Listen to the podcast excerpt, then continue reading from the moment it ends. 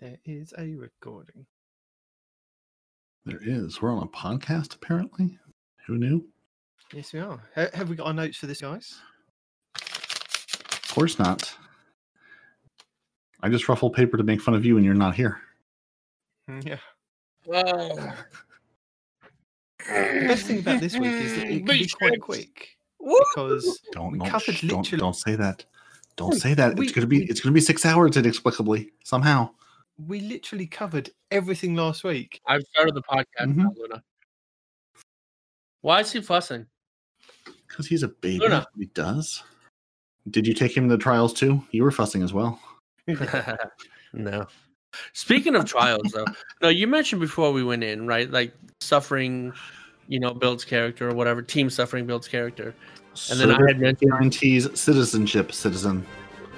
and uh, I had mentioned the the Marine Corps. You know, that's like the Marine Corps motto, and it got me thinking about like some of the stupid things we had to do in boot camp in the Marine Corps. You know, and trials I think was worse than any of those put together.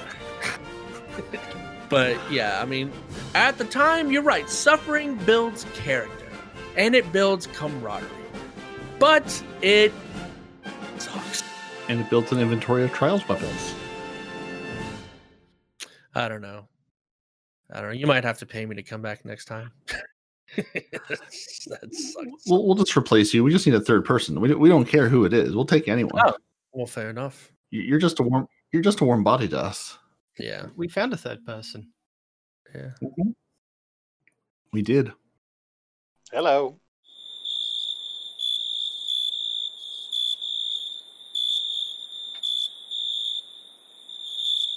I love how nobody acknowledged his hello. hello. Awkward silence. Hey, I'm used to them. This is about as professional as it gets with us. We wanted to make sure you got the same reception that any other guest we've ever had on is. You'll come on, Respawn will be speaking. He'll ignore you completely and just keep speaking, and he will speak over you for the rest of however long this lasts. So that's the Uh, expecta- yeah. expectation we like to set, so people aren't disappointed. Hi, guys, and welcome to Two Titans and a Hunter, a Destiny 2 podcast, a show where we discuss tips, tricks, and tools to help all Guardians succeed and enjoy playing the game even more. What makes us different? Well, for starters, we're not streamers or YouTubers. We just have a passion for Destiny and are dedicated to keeping Guardians informed and up to date with all the latest Destiny 2 info, news, and opinions. We do encourage your questions and feedback. You can contact us either by email at two titans and a hunter at hotmail.com or on Twitter at two titans underscore hunter, and that's the number two.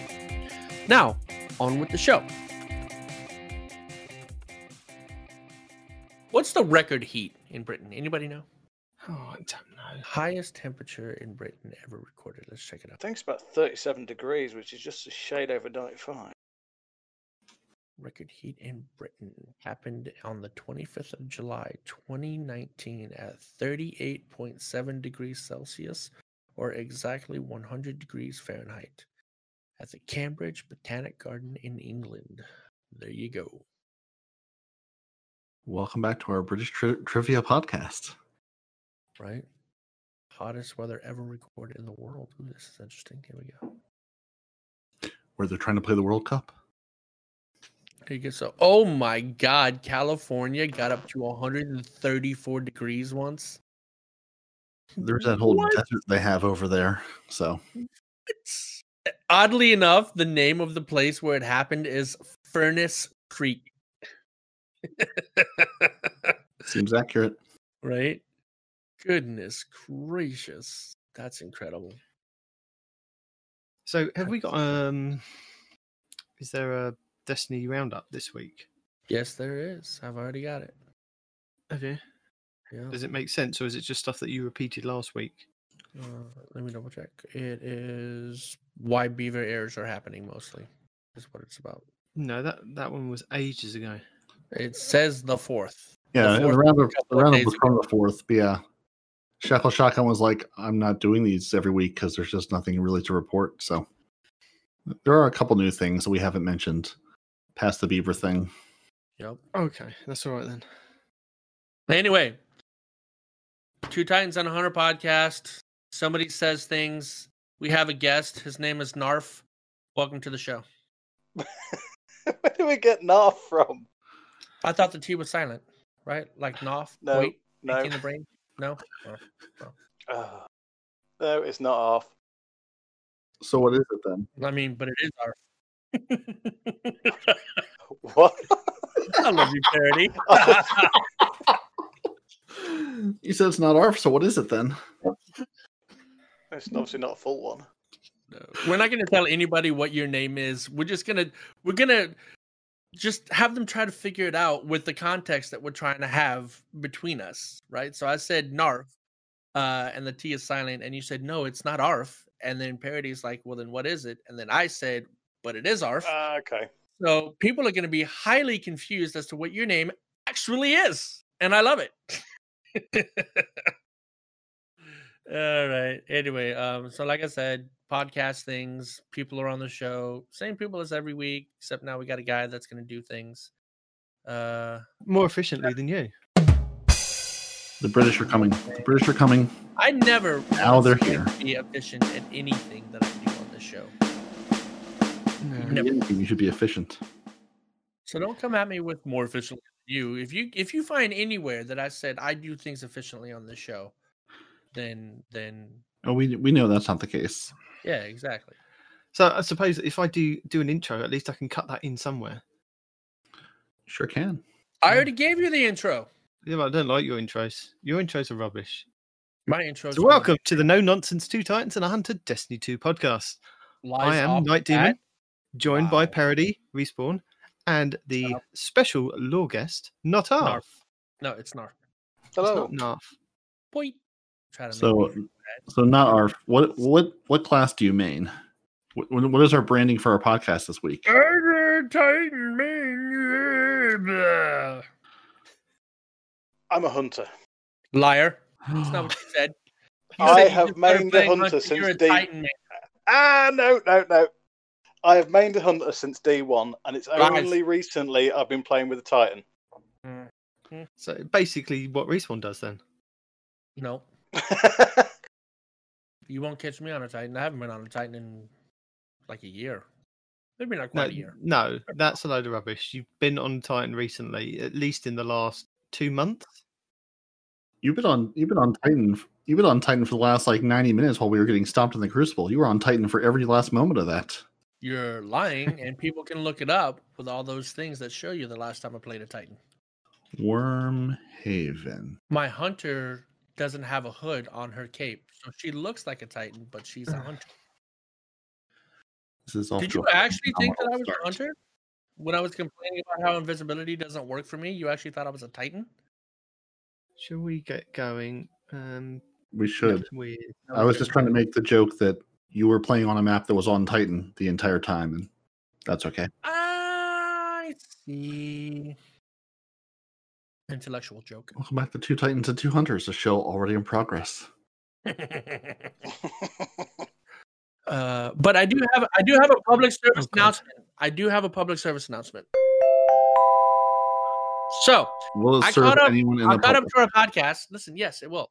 I was catching up on our podcast and I was listening to episode 80 on my way to the airport in where the hell was I at? Tennessee, I think. No, this was Detroit. So you listened So- to last week's episode, so you're all caught up. I okay, got yeah? caught up. No, Yeah. I got all caught up, and this is pertaining to last week's episode. All right, keep up or shut up. Now, what I'm saying is, I had about an hour and a half drive to get to the airport from where I was, and the podcast was fine. You know, everything was happening. I was laughing. You know, it was great. And then Demon started talking about all the different ways to get the armor in um in the Solstice of Heroes, right? Mhm. And when I said I literally fell asleep while driving no less than three times, I am not kidding. So, public service announcement is this if you are operating heavy machinery of any kind and Night Demon starts to talk, skip it or pause it or whatever because you're putting your life in danger and the lives of those around you. So not off. As you are special guest for this week, would you like to tell the listeners all about yourself? Nope, don't do it. It's a trap. He's going to edit it and make you sound like an ass. No, I'm not. Yes, he At is. least I won't be singing. Only make you sound like an ass. I'm telling you. Hi, I'm not off. Destiny 2 veteran, player hunter. Uh, and I like uh, diving into the lore. And that's about it, really. Which is one of the main reasons why I asked you to come on because I think everybody was getting a little bit tired of the half-assed kind of lore readings that respawn was. I just didn't know how to do it, man. Oh, just excuses, excuses. So Look, not some after people- professional lore reader. Good. So he's gonna he's going to give us some lore and get you Good. interested in the lore. I'm already interested. I just started reading it. So not off. You've um, you played Destiny. You played Destiny one Yep. and two, and you're Okay. into the lore. Um, what kind of got you started in video games? What games or game consoles did you start off with? Nintendo, no, I actually started off on the Mega Drive. Mega Drive. Okay. Master, sorry, Master uh, Sega Master System and Mega Drive. Nice. That's, well, a little bit on, on the older side. Um, but yeah, but I, I actually came out of gaming for a long while. And uh, it's not until my eldest got wanted a uh, 360 and wanted to play Halo online. So I thought, well, we get, got him the 360, and I thought I'd better keep an eye on him while he's online and don't look back from there, really. What was the very first game you ever played? very first game I ever played, that's got to be Duck Hunt on the Master System. Nice. Nice. And try not try not to cheat for holding a gun up against the screen. I didn't know Duck Hunt came on the Sega. Yeah, Duck Hunt was on the Sega, and no, I can't remember what the other one was called. It had two games built in. It was Duck Hunt, and there was a No, wasn't that the basically a shooter. yeah, no, Duck Hunt was definitely Nintendo. That's why I'm surprised that he said he played it on Sega. What?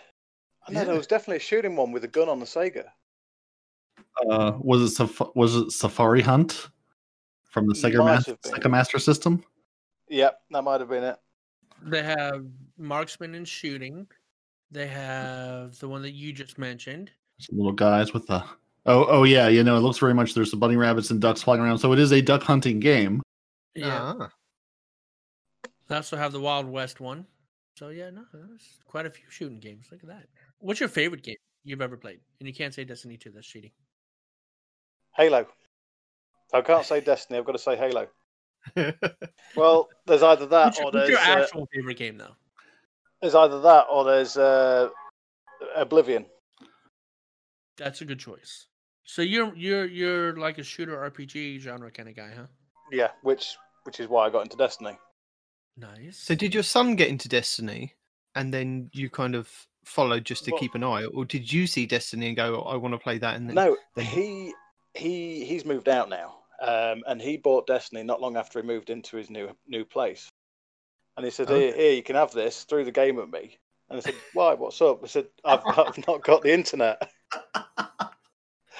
of course, I still had my Xbox Live Gold, and I, I gave it a go and got quite into it. Unfortunately, I got out of it very quickly because I found it very difficult yeah, played COD for a long while. Then uh, I stopped playing for a couple of years when my uh, my daughter was born, and uh, yeah, then the Destiny Why Two. did she take over? no, I, it was just it was chaos in our house at that time when you've got three Mm. boys and a baby in a in a two bed house. Oof. Yeah. yeah. I can imagine that.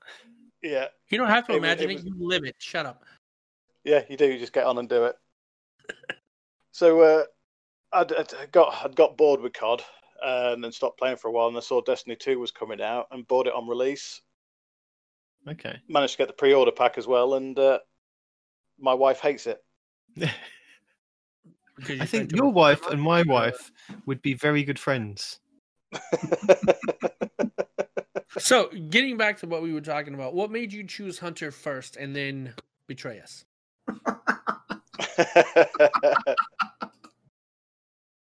First question. That's my first. play style. It's my playstyle. I've always Hunter. played long, longer range. Either that, get in, get out, quick, die a lot.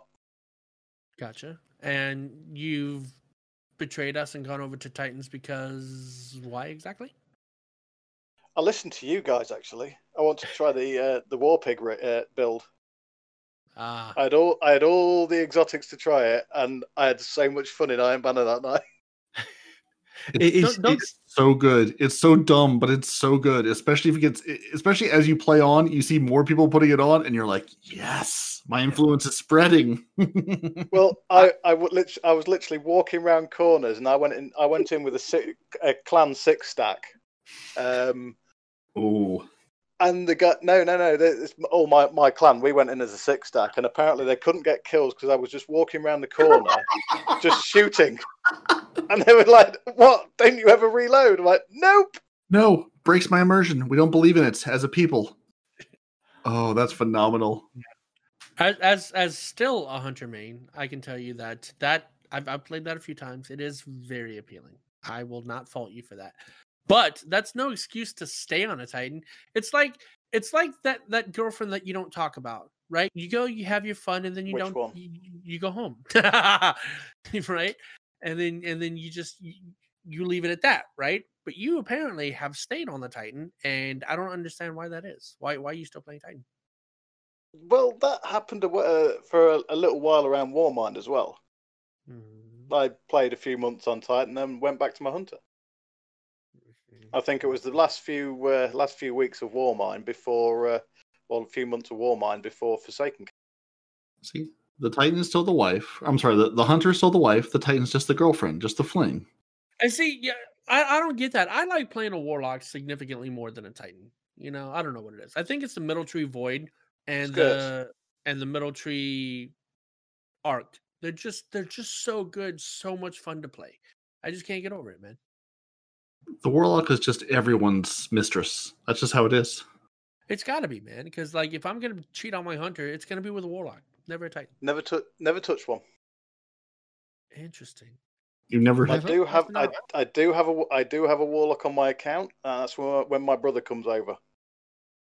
So, since you tried the the war pig um build, try the Nezarec's Sin Void Weapon Middle Tree Warlock build, or the Nezarec's Sin Void we- the Nezarec Void Weapon Middle Tree Arc build. I'll have to check Or- my inventory, make sure I got them. Or if you don't have that, you can always go with Geomancer's Middle Tree Arc. Both of those really, really fun builds, and especially when you go the Arc, you'll have your super damn near constantly. Just Are you constant talking for PvP or PvE? Yes. or PVM. Yes. Yes, isn't an answer that needed to be said at that point. no, no, It's that one or is the the, exact. That is the perfect answer. Are you talking No. PvP or PvE for these builds? Yes. Okay. You, you finally adopted the parody playstyle. You have one build, it works in everything. It doesn't matter if it's supposed to be good or not, it works in everything because nothing man. matters. That's all that matters. So, not if you you said that you were into the lore for Destiny. How did you get into the lore for Destiny? I started lis- listening to Byf.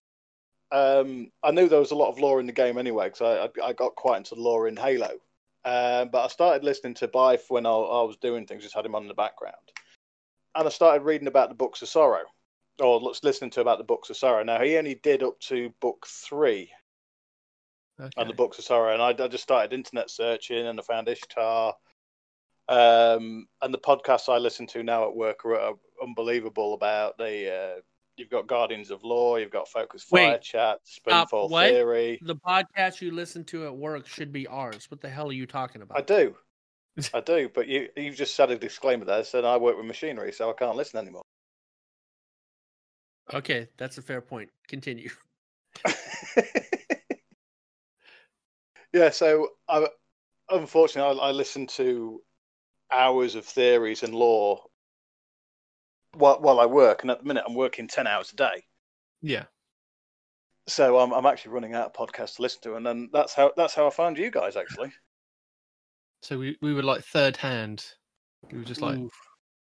Also, Oh, no, very you- filled with content and hard to get through, just like Florida. Hey. It's a backhanded compliment. uh-huh.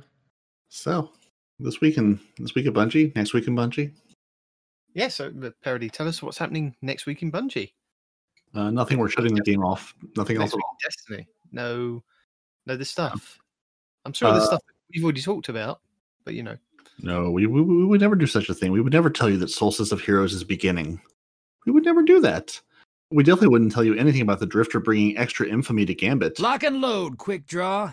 Let's find out what's coming to kill you this time. So Blue Screen 42 should be absolutely delighted at that news. Dredgen Lord himself. It Uh, wouldn't matter to him really. He's in there all the time anyway. So I know. Well, now he can get more more infamy for it. Uh, you can stop Nokris in the strange terrain nightfall of the ordeal. And our buddy Shax, who you know wears masks all the time, never takes his mask off. He's very safe. He's bringing back momentum control and countdown to the Crucible, where you should throw more grenades. I don't know what you're doing listening to this podcast. You should be throwing grenades right now. So momentum control is the best one if you wanted to go and get your Randy's Throwing Knife scout rifle, or if you want to do mountaintop kills or uh, grenade launcher kills for your mountaintop, isn't it? momentum? Is- No. Mayhem. No. No, it's momentum control, isn't Yeah, it? momentum control. And Yeah. honestly, even if you're not, if you're new to the game, or you're even if you're not much of a, of a PvPer, momentum control is worth stepping into because it's how sort of you want the guns to feel. Where you hit anybody with anything, any scout rifle or glancing blow, and they die. It's a very, it's a, it's like if mayhem were with guns. It's a very different feel and a very different game experience. So it's worth stepping into, even if you just like I hate PvP. You can jump in there, play your four games, get your loot for the week and jump out again. It's a lot of fun.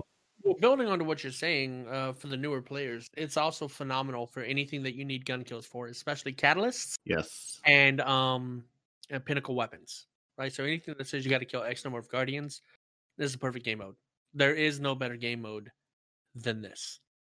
For killing we- guardians. Have we had a momentum control since the Witherhoard come out came out? No, No. we have not. I didn't think so. I was just gonna say, uh, dear everyone, I- I'm I just got my catalyst today. yeah. Next week's gonna be fun. I, I don't know what you're all going on about. I'm going to be in the EAZ, floating. I'll and be killing- there. You do your the- on the EAZ. You do that. So you're you're not gonna be playing countdown where one team's on offense and one's on defense and one team's trying to plant a bomb while the other team tries to defend the, the bomb area? No, you're not doing that?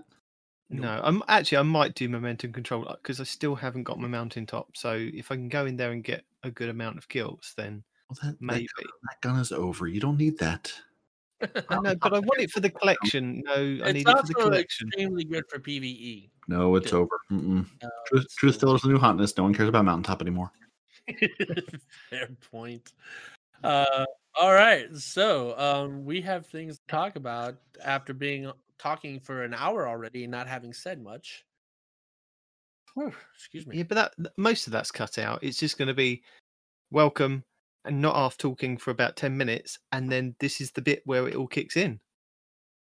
hmm hmm You know, you said that last week, and then the beginning of the episode is just you and me fighting with Parody snickering in the background. So I'm not sure how much I can believe you. I'm just here to That was- facilitate. I'm just doing my job.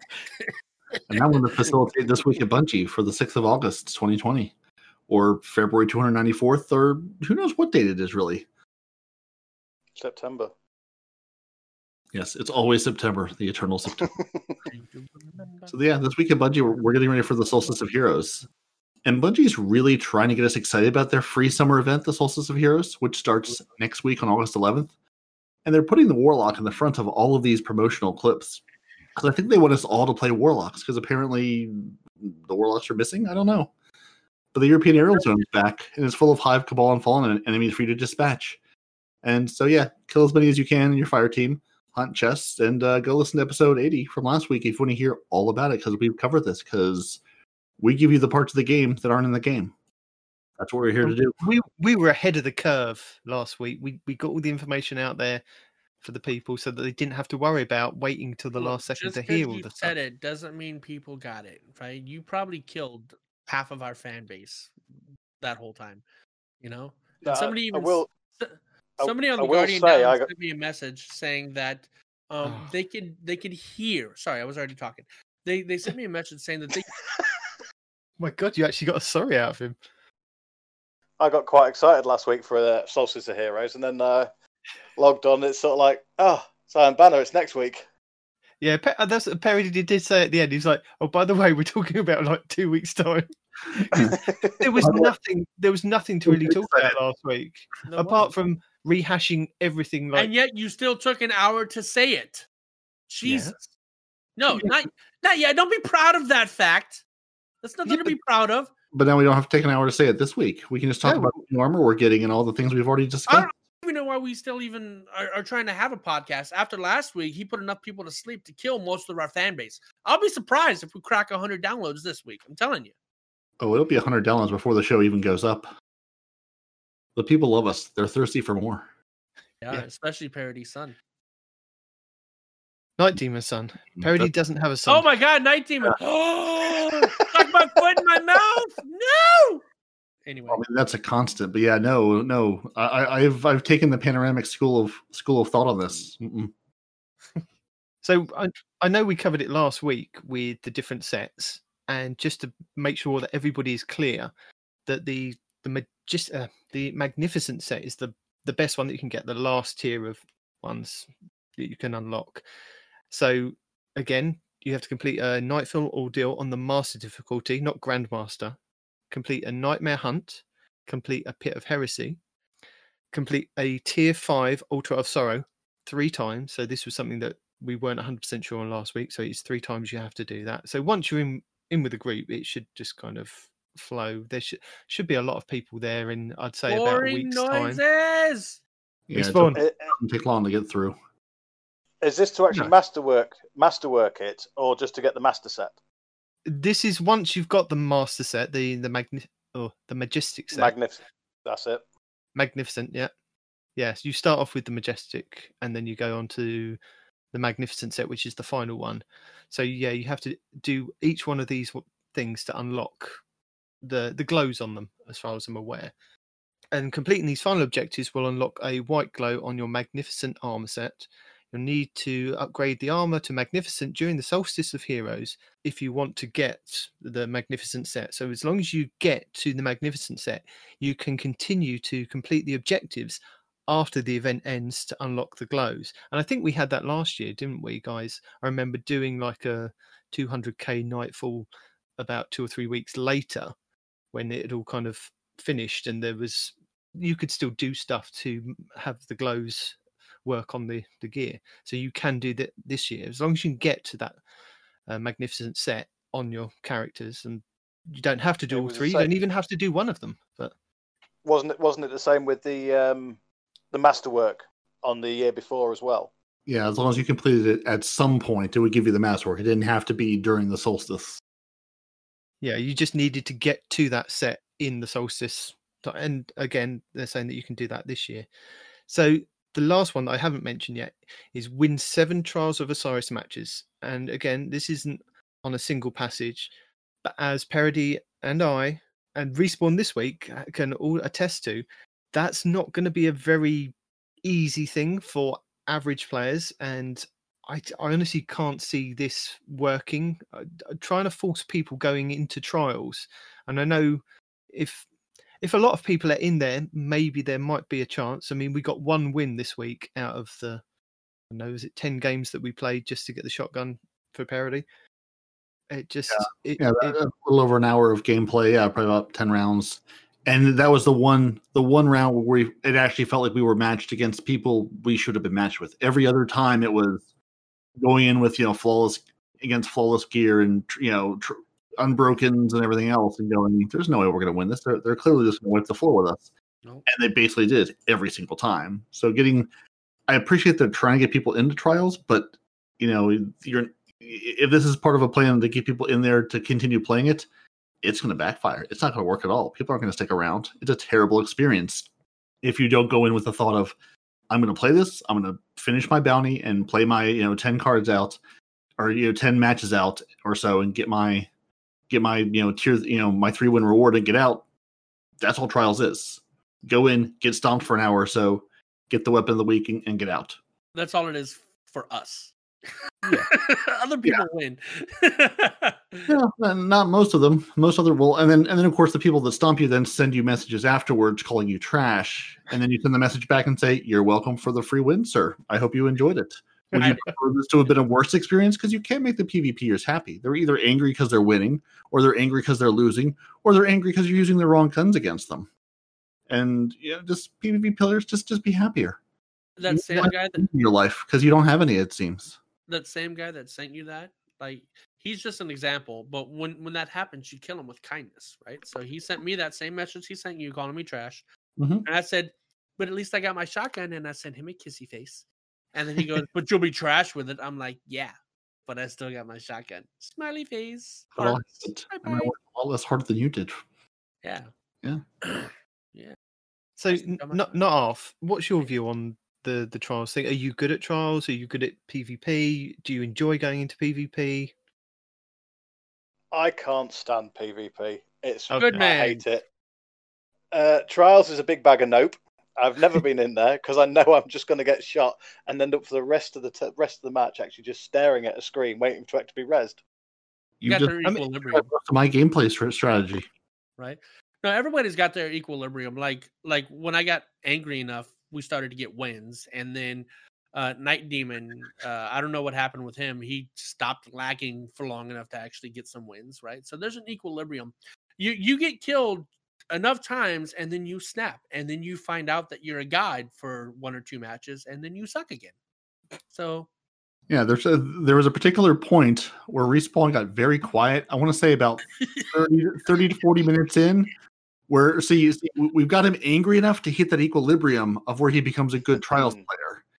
And then and then you know again it, it lasted for a short time and then went away because because before I was not you know carrying our team and that I was actually getting a kill or two yeah. per card. And I'm going, no, no, guys, I, I should not be the top of any leaderboard. This this is a problem. This is a bad thing. This should not be a thing that ever happens. And then we had Night Demon, the the warlock, who came from out of nowhere because he was rubber banding like no warlock has ever rubber banded in his life. It was Dude, fucking- yeah, I don't know Infinite what was happening. in, infinite freaking blink on this guy. I'm telling you. they could like- still hit me. There was nothing wrong with their hit registration on me. Yeah, No, you, you because do- I watched you. I watched you. Like one of these times, you blinked and you blinked into a corner, and we're walking into a corner. I'm like, Damon, what are you doing? And then you died, right? Because I guess that's what's happening. You think you're moving, but you're actually staring into a corner, getting shot in the butt. Yeah.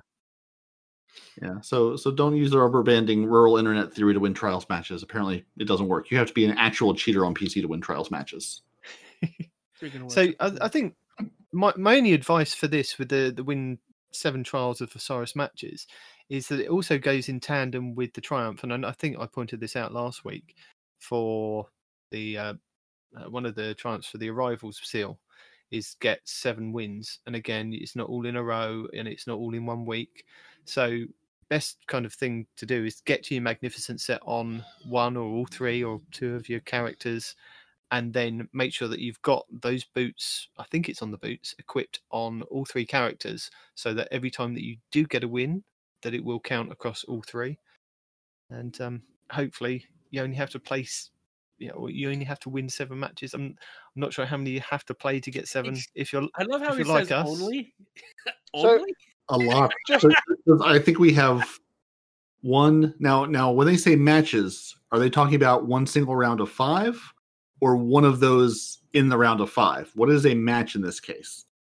a, a match is you go in and you play and you you have to win five of the rounds to get a match Okay, yeah. So, so I think in the last two weeks we have two of those, maybe. one Wa- Was it just the one this week? I can't remember if we won one last week or not. Yeah, so so we've got one across two weeks. You know, great. I granted, you think know, we we, ra- we won some rounds last week. We didn't win a match. We- yeah, uh, yeah, we some did one rounds. Yeah. Okay. Yeah. So we've won one, which of course it won't be retroactive, so we'll have to go in and try to win seven, which is great. Yeah. Gee, good. But again, you can as long as you get the set, you can always do that after the fact, after solstice. And we've got until November the tenth, realistically, to go and play trials each week. Grab that weekly bounty to get the weapon or the armor piece that's available, and go and be cannon fodder for other trials players, and see if we can get at least one win, maybe each week or each weekend. what it sounds like is we need to get together with Guardian Hub and Guardian Downcast and everyone else, and we all need to pick a week to all go into trials just to flood the pool with terrible PvP players to give us all the hope of actually winning a match at some point. Well, hope, hopefully, when the uh, the actual achievement starts, you'll actually get them in there, and you may be able to achieve it easier than you think. No, Yeah. I think I think when it starts, you'll get all of the really really sweaty tryhards, man. I, I think I think it's gonna get worse. But um, initially I had said that there's no way in hell I was gonna get this this year because I don't want to do the grind from last year. But in the back of my mind, I'm thinking, eh, I'll probably get it done just like passively or whatever, right? But as soon as I heard that seven wins in trials was a requirement for anything, that right there was my nope, not worth it. Not not even gonna try. Not gonna do it. Yeah, that's that's when I think it's to get a lot of people stuck on and turn a lot of people off because it's just. I mean, I mean, you have to as as we went in the last two weeks, Nineteen and I, and respawn once he hit the point this week of you have to go in just expecting to get your your butt handed to you over and over again. You have to go in knowing full well you're going to get destroyed. And just, you know, try not to let it get to you, not going in thinking you're going to play a reasonable match against reasonable people. You're going to play people with, you know, sub reaction times. You're going to play people where, you know, you by the time you see the glint of that sniper rifle, they've shot you, they've shot your teammate, and there's a third guy behind you with a shotgun, and you're already dead. Yeah. Like you can't go in with any reasonable expectation of gameplay. It's more just a, a, match of survival at that point. Not the game type, but just trying to survive long enough to get some shots off. Again, this isn't for everybody. This is just no. people with our skill level, right? Because he he's making it sound like everybody's gonna get in there and get their butts kicked. Obviously, there are people in there that know what they're doing. It's not us, but yeah, we, we, don't know what we're doing, and I right. think there's a lot of people out there that that also are the in the same boat, like not half. They just eh, PvP is a kind of like a mountain to climb if you're not playing like sixes and and with your friends, and that's that's fun. That that part's fun. But going into trials is a completely different animal and a different complete ball game. And and I don't even know why. Like, try to help me understand this. You three, maybe maybe I'm just missing something, right? I can do PvP just fine. I can do Iron Banner just fine. I I can sit at the top of the leaderboard without breaking a sweat, right?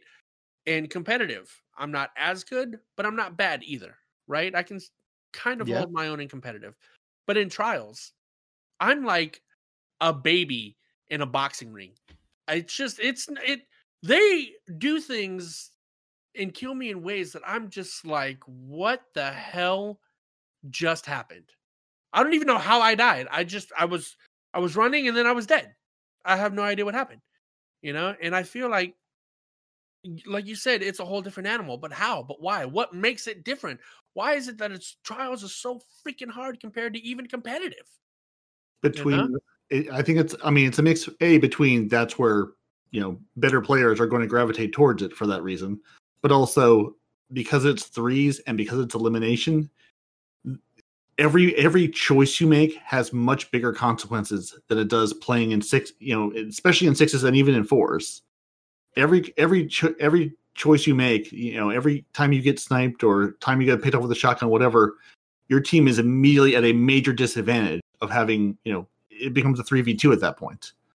And unless someone on your team is a god, you're at a severe disadvantage immediately. And every time, every choice you make is like, you know, is is your it's life and death. But like, whereas you're if you're playing sixes, if you're playing Iron Banner, and even competitive to a point, it doesn't matter as much each individual death the trials absolutely matters each individual death and the caliber player is just higher because you're because there's so many people who don't even step into trials who will step into competitive and realize that it's sometimes it's not all that competitive because it actually matches you with a reasonable people against you. Trials it, it just doesn't. It, it doesn't match you with people at your skill level at all. Everyone above you again if you're not a a good trials, you know, good trial player, a good PvP player that that really wants to spend time in in it, you're going to get stomped like that.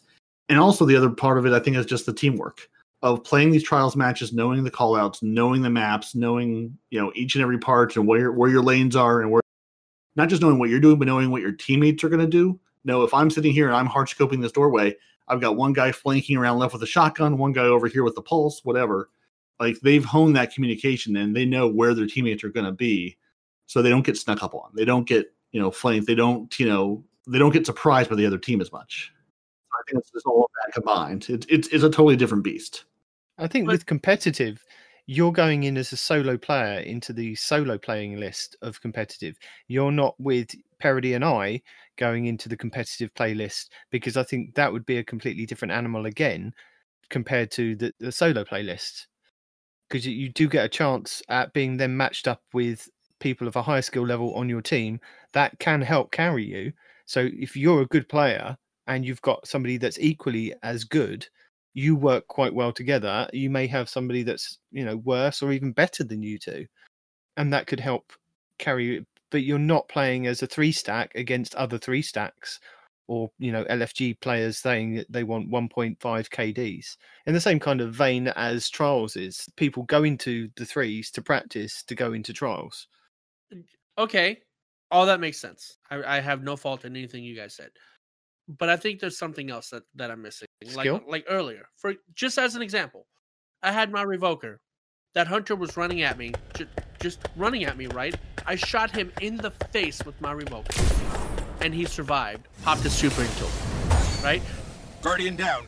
now, for everybody that's listening, at the time my light level was 1067. His light level was 1069, 1071, s- somewhere around there. It was higher than mine, but it wasn't like 1080 or whatever. So, getting shot in the face with a revoker, there is no way that should have not killed him. And he survived with like two or three HP. And I just, it, it, it's things like that that happened that that seemed to happen a lot to me. Was he five levels above you? Um, even if he was, when they're the same level I am, a sniper rifle to the head does just under 400 health damage. I can't remember what I was listening to, but they were saying basically if the if your opponent is five level above you, it's quite a handicap. Why I think that was us last week with with Iron Banner, wasn't it? And I think it's the same Yeah. in we, trials. You are at a disadvantage. Yes, that means you do less damage, but it wouldn't do like half damage. There's no way it would they would nerf you that bad. That there's no way, man. There's also some absolute issues with hit detection in this game. In because I I noticed it less so in trials because I was busy getting murdered, but I definitely noticed it in Iron Banner this morning and earlier this week, where I was running in with I was running a summoner and a chaperone because I never really play with a chaperone. and said, oh, let's try it, let's see what I can do with it.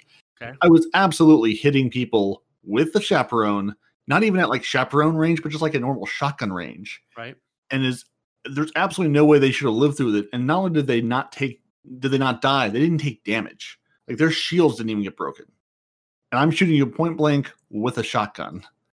So there's, I mean, and there, there's just some other instances of like, I, you know, to, to what should be a, a final blow to finish you off after hitting with an auto rifle, shotgun, whatever. You know, you're standing in a Witherhoard, and I go to melee you, which should finish you off, and you somehow not only don't die, kill me, and then run away with way more health than you should have and it's not because you were running a certain exotic, not because you're, you know, you know, like the hunter dodge or you gain the health. I get that, but there's definitely things where the hit detection is just not there. even if you bring that into account, even if you bring that into, let's say I, I I saw the headshot hit. I know I hit the headshot, but let's say for example I hit a body shot. If I did hit a body shot, it would have left him with significantly more health than what he had. Because I, I I body shot people with Revoker all the time. It'll take their shield and about a third to a half of their health. Right. Right. This guy, he was like he had a sliver of health Yeah. left. So I didn't do body shot damage. I did I did nutters damage, but it didn't kill him and that's that's that's the part that's got my head thinking how the hell did he not die with a headshot you know how did What it leave him with like at? i don't even know but still Yeah, yeah, I yeah. like, I- like i said even There's combination resilience of resilience and resilience does not make that much of a difference resilience will not allow you to survive a headshot it but won't. RNG bullets will. whatever the case is i just feel like trials is is got some hinky stuff going on if i was playing pc i would have 100% said that that guy was cheating Well, PvP as a whole, like I said, it just there's there's some issue with it, and, and again, I and I think it, it all to well, who was the host of that game? You know, did it give Night Demon the host? Did it give me the host? Are you the host? Or was one of them the host? Because it's all peer to peer servers. I hope You know, which one, of, you know, which one of us is hosting that match? And you know, you know, you hit him with the thing. Well, maybe it doesn't register all the way. You know, who knows what the reason is? I mean, uh, yeah, but no, I, I've seen a lot of things in, in my Iron Banner. Again, trials, I notice it less because I can't tell if it's the, if it's the game not registering detection detection or me just being dead. But Iron Banner, I definitely noticed it this week. But this go- brings you back down to the debate of skill based matchmaking. Yeah. oh i've beaten that thing to the point to where people are tired of hearing me talk about it The, the thing the thing is, I, I I I don't I don't like playing Crucible. Uh, but when I do have to cru- Crucible, when skill based matchmaking in, I was getting around about a 0.5 KD, and I was winning. We were winning about half the matches, which I was okay with. I could cope with that. Now, when I go into into uh, Crucible now, doesn't matter what it is, unless it's some, unless you're talking uh, momentum control or mayhem, where it's just completely random. Um, I'm losing most of my matches, and it makes me makes me even makes me not want to go into Crucible at all because it's not fun when you don't don't win. If you're completely getting crushed every time you go into Crucible, people don't want to play it. Yeah, and you you can't. I think we we've said this over the last couple of weeks. You can't take the loadouts that you like to mess about with.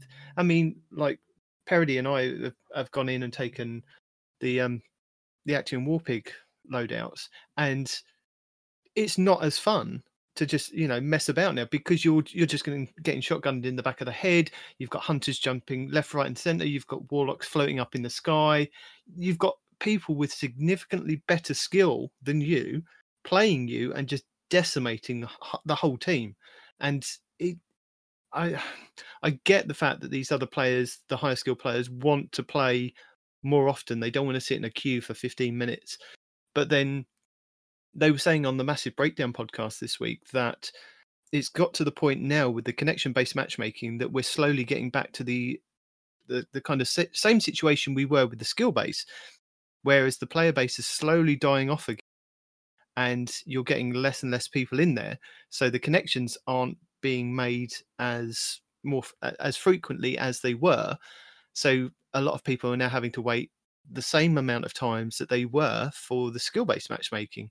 And they said they wouldn't be surprised if it suddenly shifts back when Beyond Light comes in in November to skill based matchmaking because there's a lot of issues that are now coming with the connection. And you can't keep everybody happy. But I, as they've said on their podcast, and I think we've said as well, it's not it shouldn't be one or the other there should be something else they they've got to come up with something else to get the you know a majority of players happy and well not happy just wanting to able to step into crucible and just play and have fun. And i mean i found it with iron banner the, the other day. Uh, i recorded some footage for the podcast. I played three matches in half an hour and one of those matches we got mercied in five minutes. So you know the rest of the time was just sitting in queues waiting to go into an iron banner match. So it's it i don't know it's it's um one of those things, isn't it, at the moment? Yeah, I mean, I think just like any good compromise, neither party should be completely happy. You know, so so I, I don't know what that what that happy medium is, but there should be a happy medium between completely skill or completely connection where yeah you're you're not waiting 15 minutes but maybe you're waiting half of that and there's an actual population in, in crucible because people will go into it that aren't at you know legend level and above you know, I, you know, it's like I go into it because I enjoy it because I don't have any expectations of it. Because yeah. if you go in with the expectations, I mean, especially at the higher level stuff, you're, you're just to get super frustrated and never step foot into it again. You know, and, and I know, you know, even before, like I would drag drag panoramics or blue screen or other folks into you know into Iron Banner or something and be like, hey, let's just let's just run this, let's have a laugh. You know, I was like, you know, we'll, we'll play our four matches, you'll get your rotator bonus or whatever, you know, and we'll get out of it. Then we'll go do a, you know, Grandmaster Nightfall or something else you all want to do. But now it's like I only want to bring other people who don't at least partially enjoy Crucible into it because it is such a bad experience. It's like it's like it's like you're playing a game. I don't want to make you, you know, I, I want to make you suffer in the way of uh, uh, Pan, Blue Screen, and I. Uh, Blue Screen brought us into the to the dungeon, and we had Pan and I had never set foot into the new prophecy dungeon at all, and he had a boss checkpoint, and it was like, oh, we're the final boss. Okay, so he explained the mechanic to us. We we got the mechanic down, you know, and, and spent probably two hours sort of hitting our head against it because we were both sort of under leveled a little bit, and you know, again, hadn't really ever set foot in it before. That's the kind of frustration. You're just you're you're having a laugh, you're having a good time. Yeah, we didn't we didn't end up beating it, but we had a good time, just sort of hitting our head against it and getting close and having fun with it. And trial like there's just none of that in Crucible. There's and there's absolutely none of that in Trials. There is no let's just go have a laugh, even just you know, we're going to lose every match, but let's sort of have fun doing it. The, and even, even if you can't go with that mentality, like they were doing to you, man, like like we're just we're just there to to to to, win some matches or to, to play some matches to get our shotgun, right? but they kept teabagging you and freaking Night Demon that whole time, man. I don't know why I didn't get any teabags. Maybe I didn't deserve any. But um, sure they respect their own. Oh, Yeah. I was a hundred. but, but they kept teabagging you guys and dancing on your corpses and shooting your corpses and this and that and the other. And even when you're trying to trying to have a good time, there's something in innate in a gamer that we're born with that we can't explain. That when somebody, even if we're having a good time, somebody does that to us, it just it just tilts us. Whether Yeah. you get angry or upset or sad or whatever, it it does change your mood, and I can't help it. I don't know if you guys can, but it's, it's just so bad. I know the YouTubers and streamers were saying, "Oh, you know, you're not going to be facing MTash. You're not going to be facing Cami Cakes. You're not going to be facing the top one percent. Uh, very rarely, you you- the, you know one in a billion that you'll actually face them. It's not facing those guys. It's facing the guys that are like two or three, four, five levels above you that are just decimating you. That that kind of crushes your dreams of even trying to get better. Makes it so much better. You're not going to get killed by the one percent. You're going to get killed by the ten percent that are three hundred percent better than you are. Right. Yeah. Yeah. Yeah. It doesn't matter if you never see the top one. I'm seeing the top the top 20, the top 30. Yeah, That, you know, there's there should be, you know, a big enough community of people stepping in, you know, especially and I'm hoping again, I, I always hope that when there's one of these big community, oh, go win these matches, there'll be a little couple more people. It's like uh Yeah. I got one message from it's it's pandas PNDZ being like, you know, good game. I really hate this game mode. It's like, you know, he was just and that was the one game that actually felt like I think that was the one we actually won because it was close. We actually matched people, you know, at our skill level. It was actually felt like it, it wasn't close. We beat them five to one. was it well, yeah, but still, but like it was close in that we actually had a match against them. Like it wasn't just we didn't stomp them completely. They didn't stomp us completely. Yeah, But, absolutely. but it's like there has to be more of those people there. Why are we not seeing? And again, we're not on. You know, I can almost understand. Okay, you got one win. Okay, maybe put you in a slightly higher bracket. You got one win out of your seven. Okay, whatever. But you know, if we're you know zero and one, zero two, zero three wins, we should not be seeing people that are that good. There have to be other people in here on the eastern coast of the United States on a Saturday morning that are playing in trial to come match us against. You know, obviously not. you know, it was like every single time except for I think two of the, you know, 10 or 12 matches we played, it was all people in trials gear, you know, full trials, trials armor and trials this. It's like, okay, why? There has to be some population you can match us with, and it just doesn't. Yeah, it was a completely different beast to the first week that we played trials when it initially launched, and we all went in there and we actually had fun. We won, I think it was four games. but I don't think we got to the fifth one, but it was actually, you know, there was a lot more players in there. There was a lot more variation with the weapons and a lot more variation with the loadouts. Now it has to be you have to run this, this, and this, or this, this, and this, or this, this, and this, or you can't compete. And uh, I know trials, you know, is kind of the top elite thing. And a trials report from last week said for the week 21 recap, over 230k players participated. This was the most since April, week six. Uh, the summoner, the auto rifle being up for grabs, was mostly more likely the cause for it. It became the number one weapon with 13.4% of the kills. That's the highest percent for a weapon since Felwinter's Lie. First week, week 11, oh, and 15.2%. So yeah, Yeah. Um, while we're on the subject, I just want to point out, guys, that for all of our listeners, I am not complaining about the difficulty of trials. Right? Uh, I am still very much on the side of if you if you're not good enough to be there, you shouldn't be there. Right?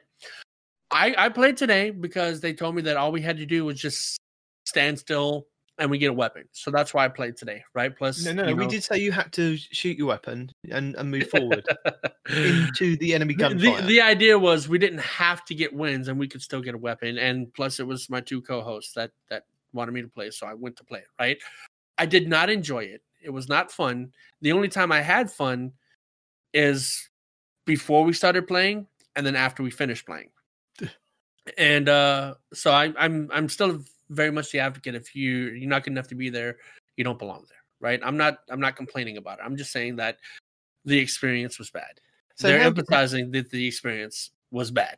how did you feel that the, now that we've they've had the change of if you just pick up the bounty and you get an engram to get that worth that to get that weapon to drop Hmm. from the the is it the three win package. It's a guaranteed drop from just completing that bounty, and- and win lose it, it just completes over time. Right. Are you happy with the change? Are you happy for them to continue like it is, or do you think that they still need to progress the game mode even further to get to enhance with it some this way? change, this specific change. Because if you remember before, when anybody in your clan would beat trials, you'd get a trials engram. You didn't even have, you never had to go in, and you'd get an engram.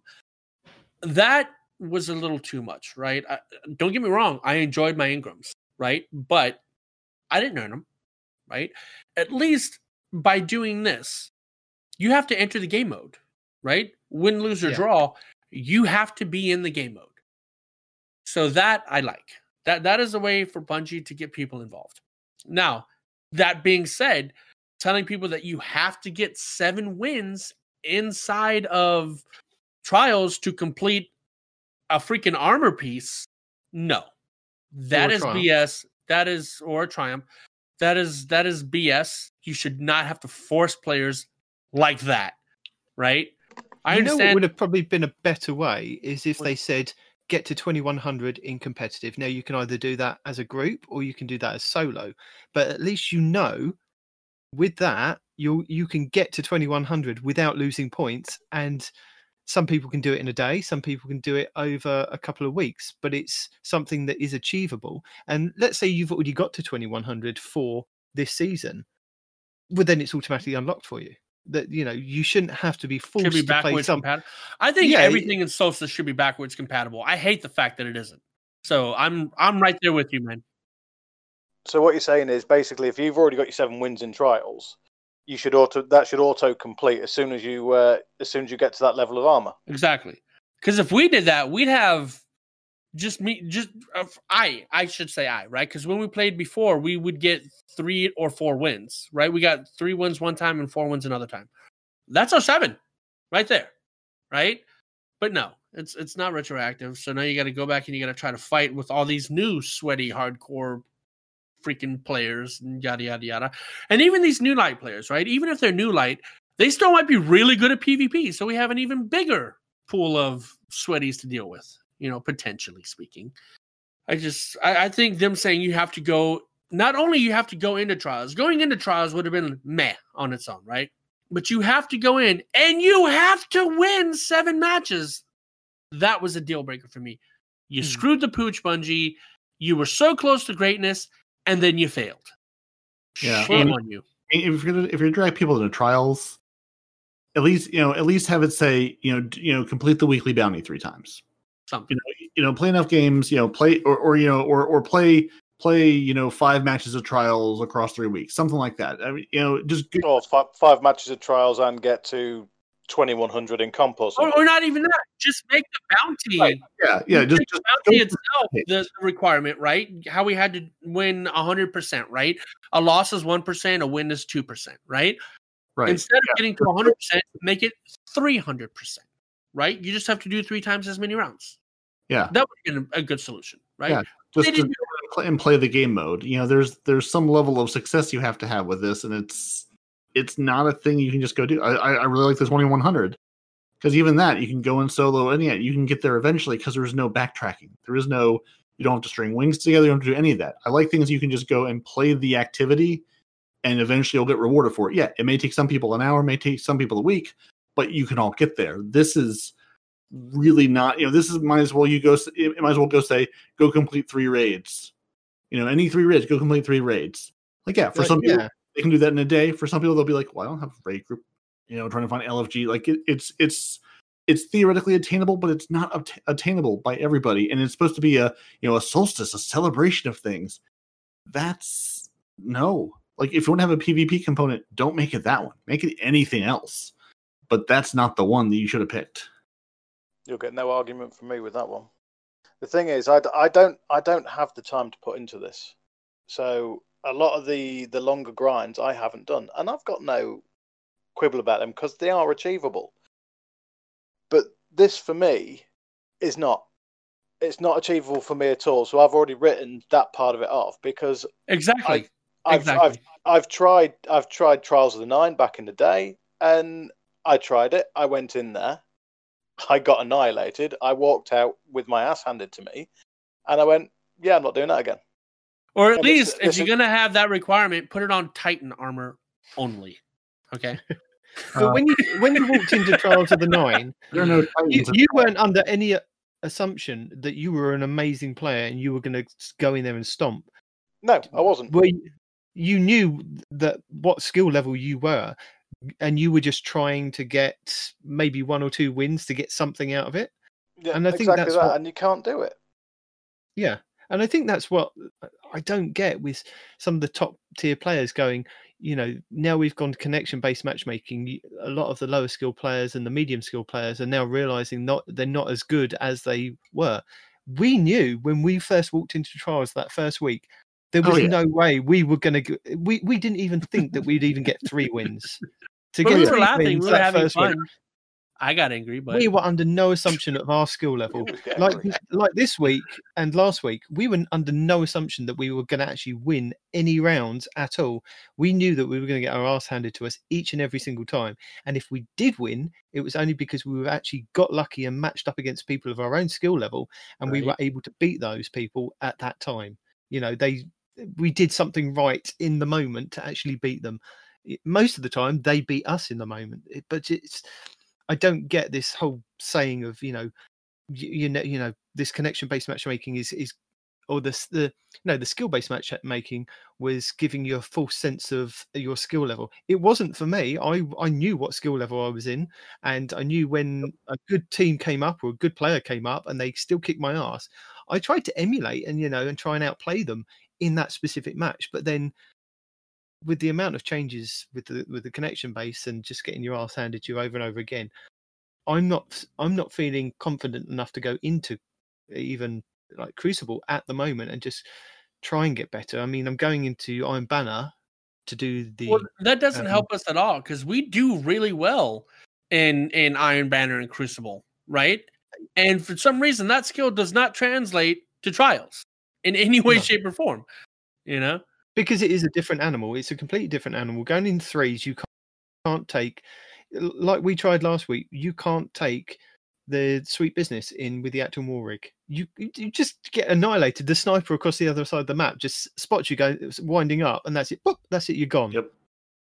Yeah, the time you you have to go with a hand cannon or a sniper or a shotgun if if it's a map you can get close on, and those are really your only options. I mean, yes, I know summoner is there for numbers, but it's ah, yeah, it just it's it, it it's not a fun thing. It's not an enjoyable experience. And I know I know I was listening to to Mercules on the Massive Break, and, he, and he's like a lot of the uh, he were talking about um you know like the issues with the glory system and people getting better, and he's like you know sort of what we've been saying people don't really know how good or bad they are. They don't have a good a good idea of okay, you know, I may be a good player in this particular instance, but there's nothing that sort of tells me overall like how good a player I am. So some people have gone and been like, oh yeah, I've I've I've been doing well at comp, you know, I've been doing well in in Iron Banner. Let's go into trials, do this, and it's just you're in, you know, you've gone from from a, a middle school team in a rural area with six guys to pro level gaming all of a sudden you're like whoa this is not the same thing at all not. And the only the only good thing to come out of uh, connection based matchmaking is the fact that now normal people like me realize how bad we really are, right? Because skill I based think that's the matchmaking. You're not. You're can't that bad.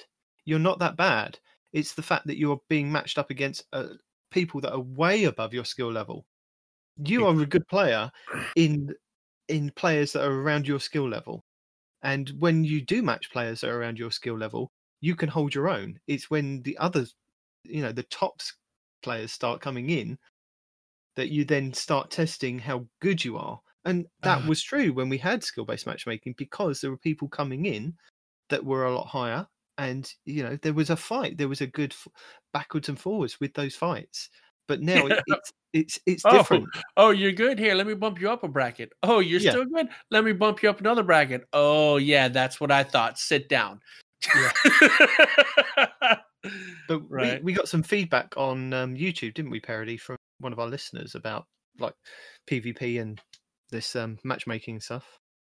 oh, yeah, that one. Yeah. yeah we let's see is this the one that was a Sweeties. Sweaty Sweaty, Spooks. Sweaty Spooks, wasn't it? Yeah, Yeah, Sweaty so Spooks. Spooks. Yeah, on our on episode seventy six, the chaperone breakneck, yeah, chaperone breakneck misfit malfeasance.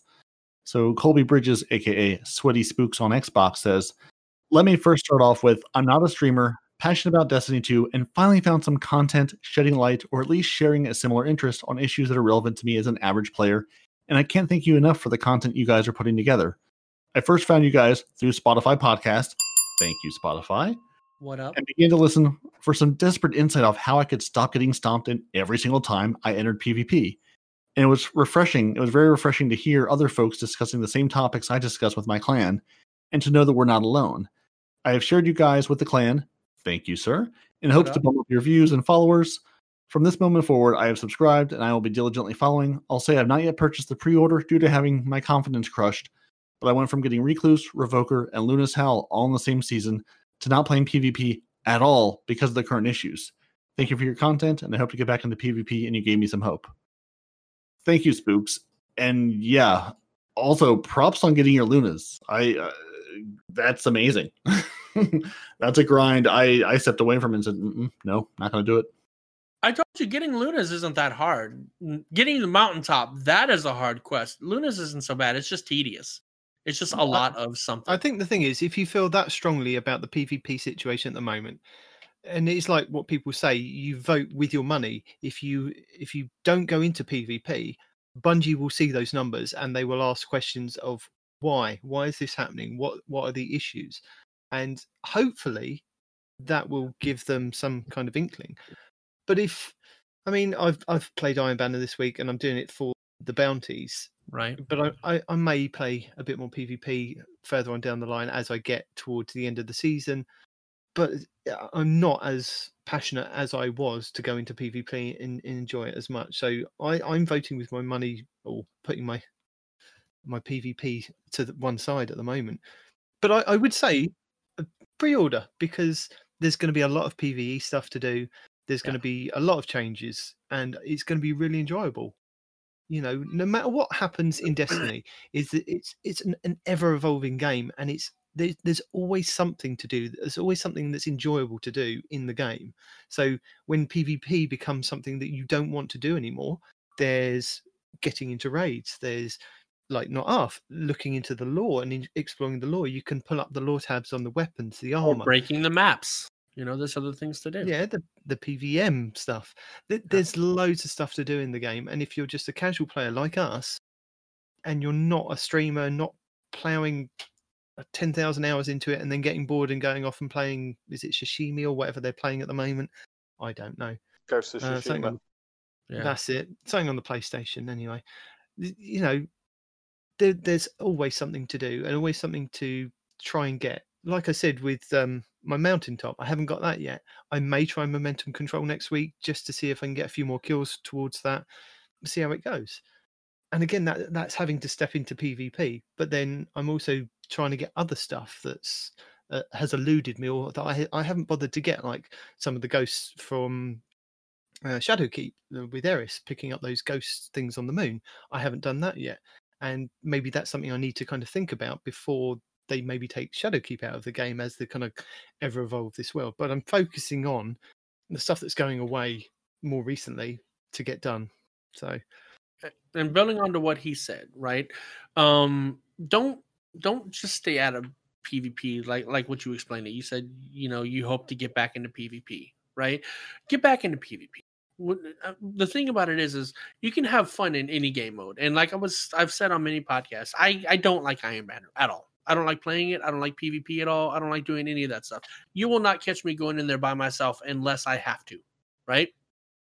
But when demon or Parody or Blue Screen or whomever invites me to go play with them, I'll go play with them. I'll go do something I hate because the people I'm doing with make the experience make the experience um either doable or even enjoyable, right? So even if you don't Yeah, like it's it's fun to as fail you're within together. Yeah, I mean, just make, make it make it a game. You know, make it a game.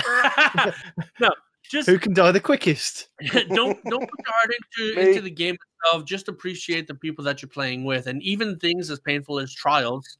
Ugh, won't be so bad if you have somebody else that's suffering with you. You know, so that's all I can really say about it. Don't don't stay out of PvP just for the sake of staying out of PvP. If your friends want to play, go play with your friends. Go go have fun with your friends. This is about having fun with your friends, not necessarily the content that you and, and collecting all the loot, getting all the loots, doing Yeah. all the objectives, and getting the loots. Yeah, and also you Gotta didn't get- say what console that you were on or anything like that. If you're on any of our consoles, On You know, come hang out with us. You, we'll show you what it's really like to be painful in PvP.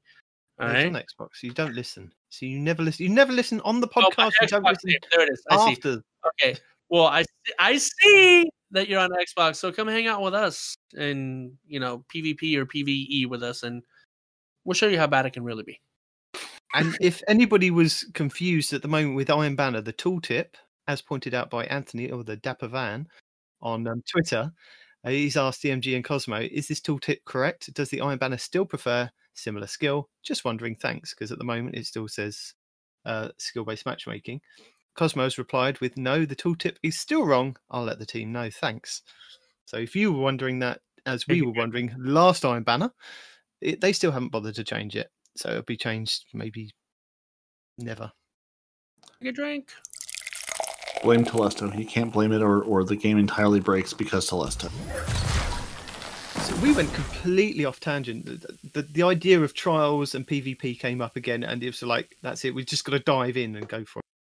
No, Getting- we we getting- just did trials. It's still fresh to us. That's why. Yeah, it was still burnt in, into the back of my mind. It's like Right. pain, suffering. So Eververse has some pretty cool stuff during Solstice of Heroes. Actually, I am in love with the ship and that uh that I don't even know how to describe that sparrow. It's just oh, Sparrow? it's so good. No, I was trying to think of a way to describe the shape of it, but it it it has no description. It just is. Now, and The it's so ship, ship for reference, looks like it could be Anakin's Tie Fighter cross X-wing from Revenge of the Sith. That's that kind of layout with the, the two wings on the side and the pointy bit at the front. So if you've got a good shader on it, you may be able to get it to look very similar. Whatever. Point is, is the, the the ship and at least one of the sparrows look really good from Eververse. So really Which the, the Jotun Sparrow or the uh, sleek sleek skinny Sparrow, the Florida Sparrow. definitely the sleek skinny one. Yeah, that Uh, one I'm in love with. It just looks so good. Uh, I'm more excited about having hats. I want the Indiana Jones hat on my ghost. And guess what? That ghost, its Yeah. main perk is Treasure Hunter. Of course it is. okay, this may be the first time Bungie has actually done something that was visually and perk correctly and like associated in this entire game in the last four. Because I thought for sure you were to tell me it has some perk, you know, like whatever the ghost version of Firmly Planted is on it. So well done, but done for actually. Now, if the name of it is called the Indiana Ghost Shell, oh, I'm spending money to get that. I'm telling Or you. just Jonesy. Just call it Jonesy. or just Jonesy. Yeah, any any any kind of name relation to it, and and you got me, Bungie. I don't think it's called Jonesy though. Bungie, how, how- can Will we they get be allowed to do that with the copyright though? You know, just say. S- Yeah, s- Jonesy's just a name, homie. You can't copyright a name. Yep, similar but legally different from Indiana Jones. So if you go back to listening to what we had with the the objectives to unlock the armor, so completing the final objectives on the magnificent set will unlock a white glow on all your armor pieces, and that includes the seven winds and trials.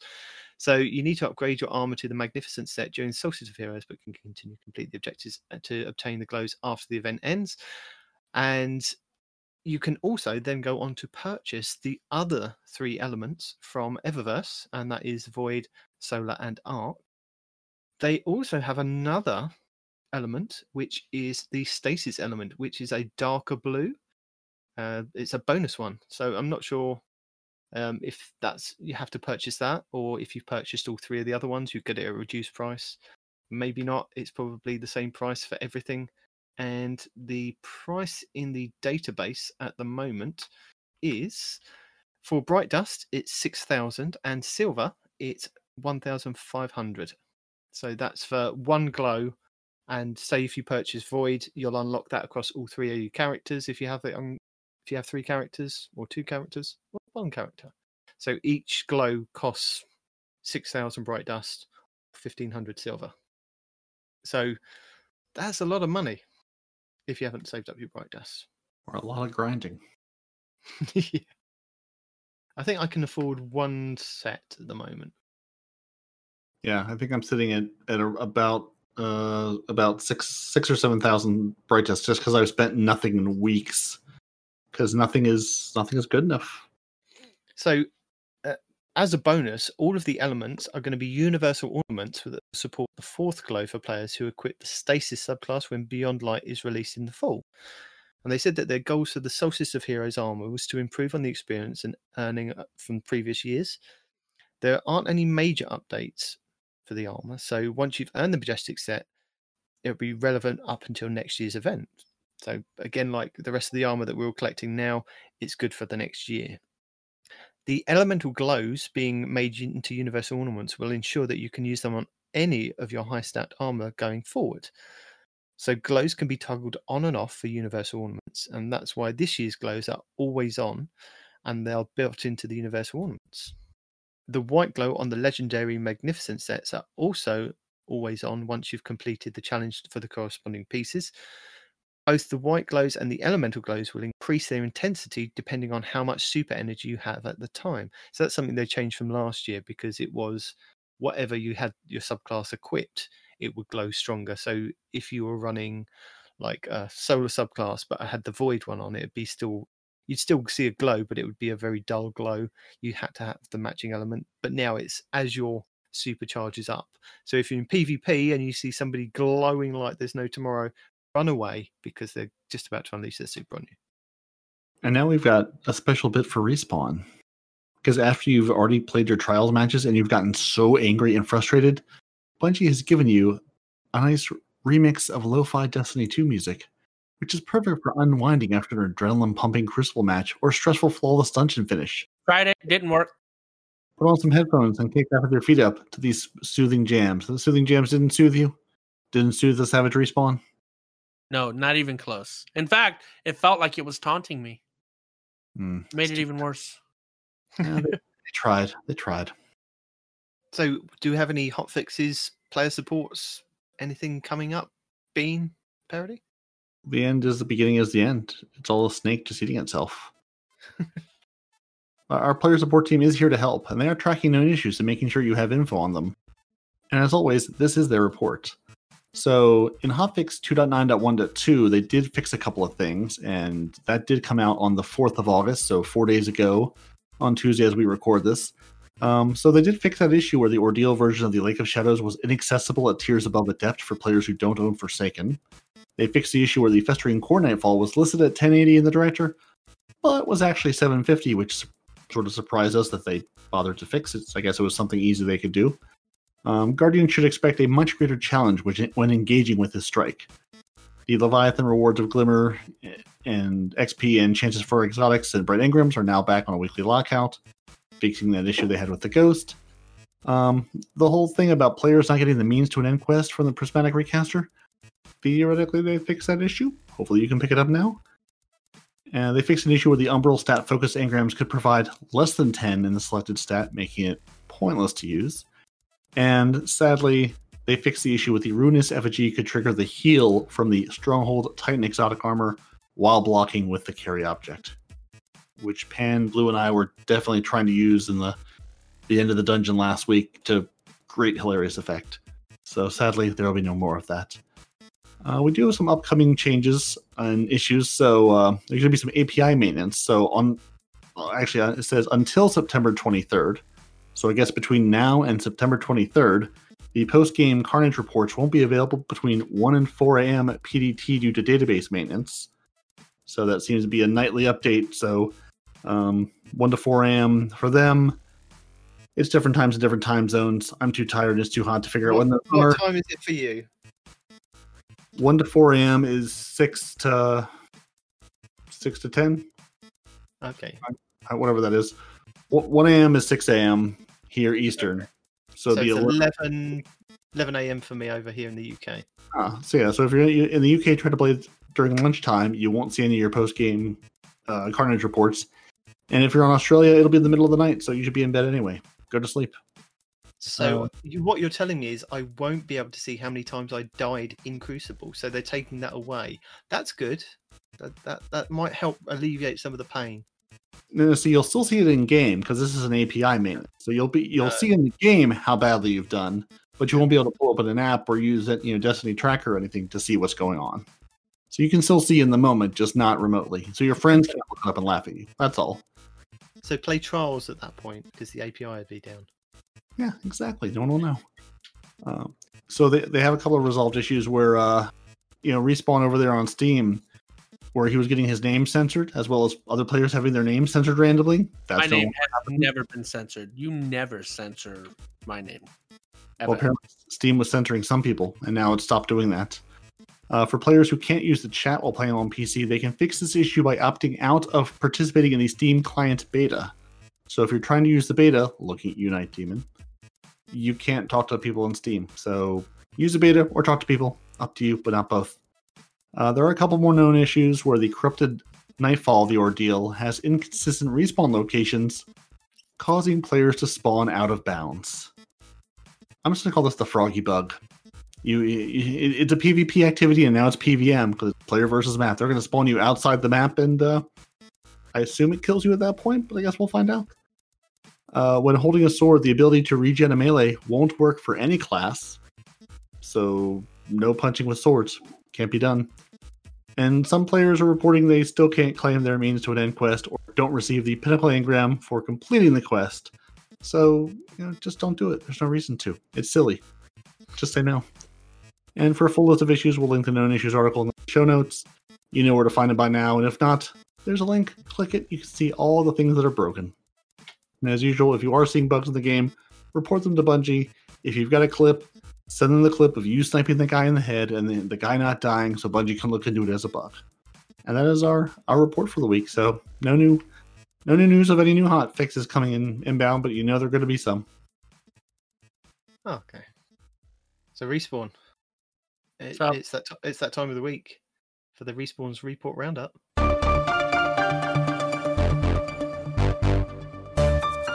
Right. Cosmo has stated that they have passed along feedback, taken drink around separating ghost shells from their perks before. They'll continue to let the team know, take another drink. This is something the community wants to see. Reddit link. Two drinks in one sentence. They are getting impressive. They'll have news for PC Game Pass members later in 2021. Further Game Pass info or Xbox can be found here. Those are two Reddit links. DMG has said feedback about the kill 150 Fallen Bounty has been passed along. Take a drink. Reddit link. Guided games helping hand emblems for Leviathan raids and its raid layers are no longer available. Reddit link.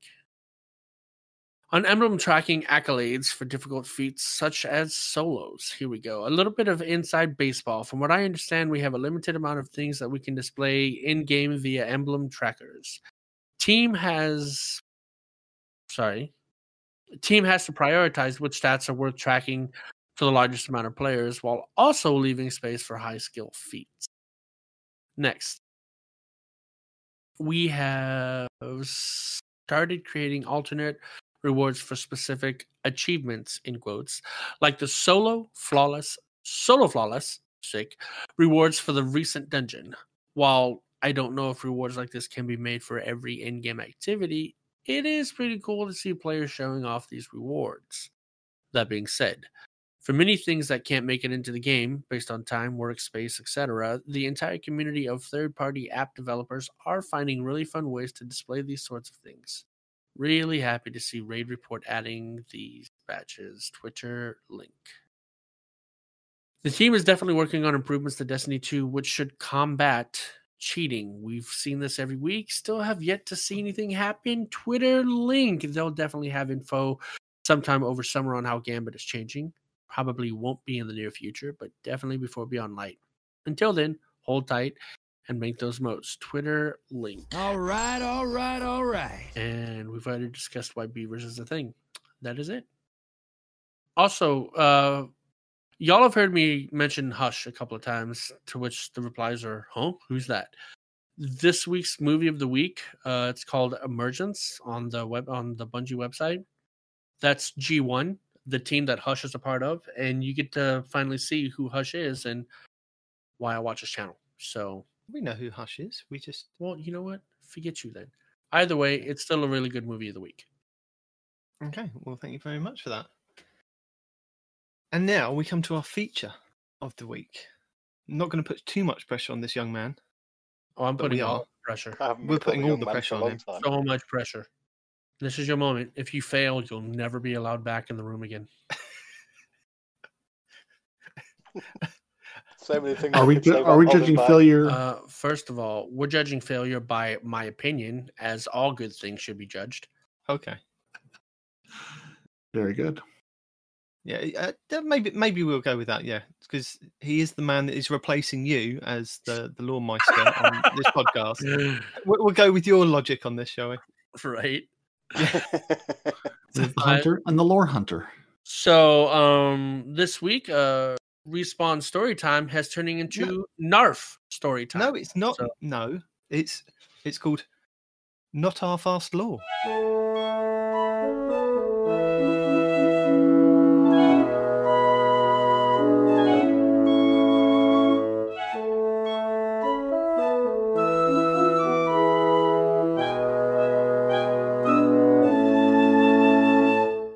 What? I feel like you said something dirty there. I No, what? not our fast law. First of all, you told me we can't say ass, so we can't have that be the Uh, thing. he didn't. that was ass. He said ass. Yeah. What? If it's if it's British, it's okay. oh Yeah. my It's all, god. it's all about the accent, buddy.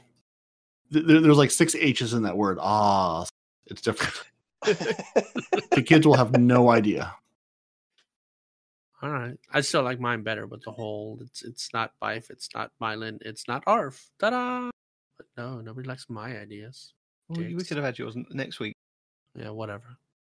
Say things that are interesting, Arf. Ready, go. Right, the topic we got this week, and uh, it wasn't me that picked this. It was uh, it was Night Demon. Little disclaimer there. Um, we're go- we're going to be looking into the Exo Stranger. Now, what do we know about the Exo Stranger, guys? Um, she's strange, and she appeared in Destiny One.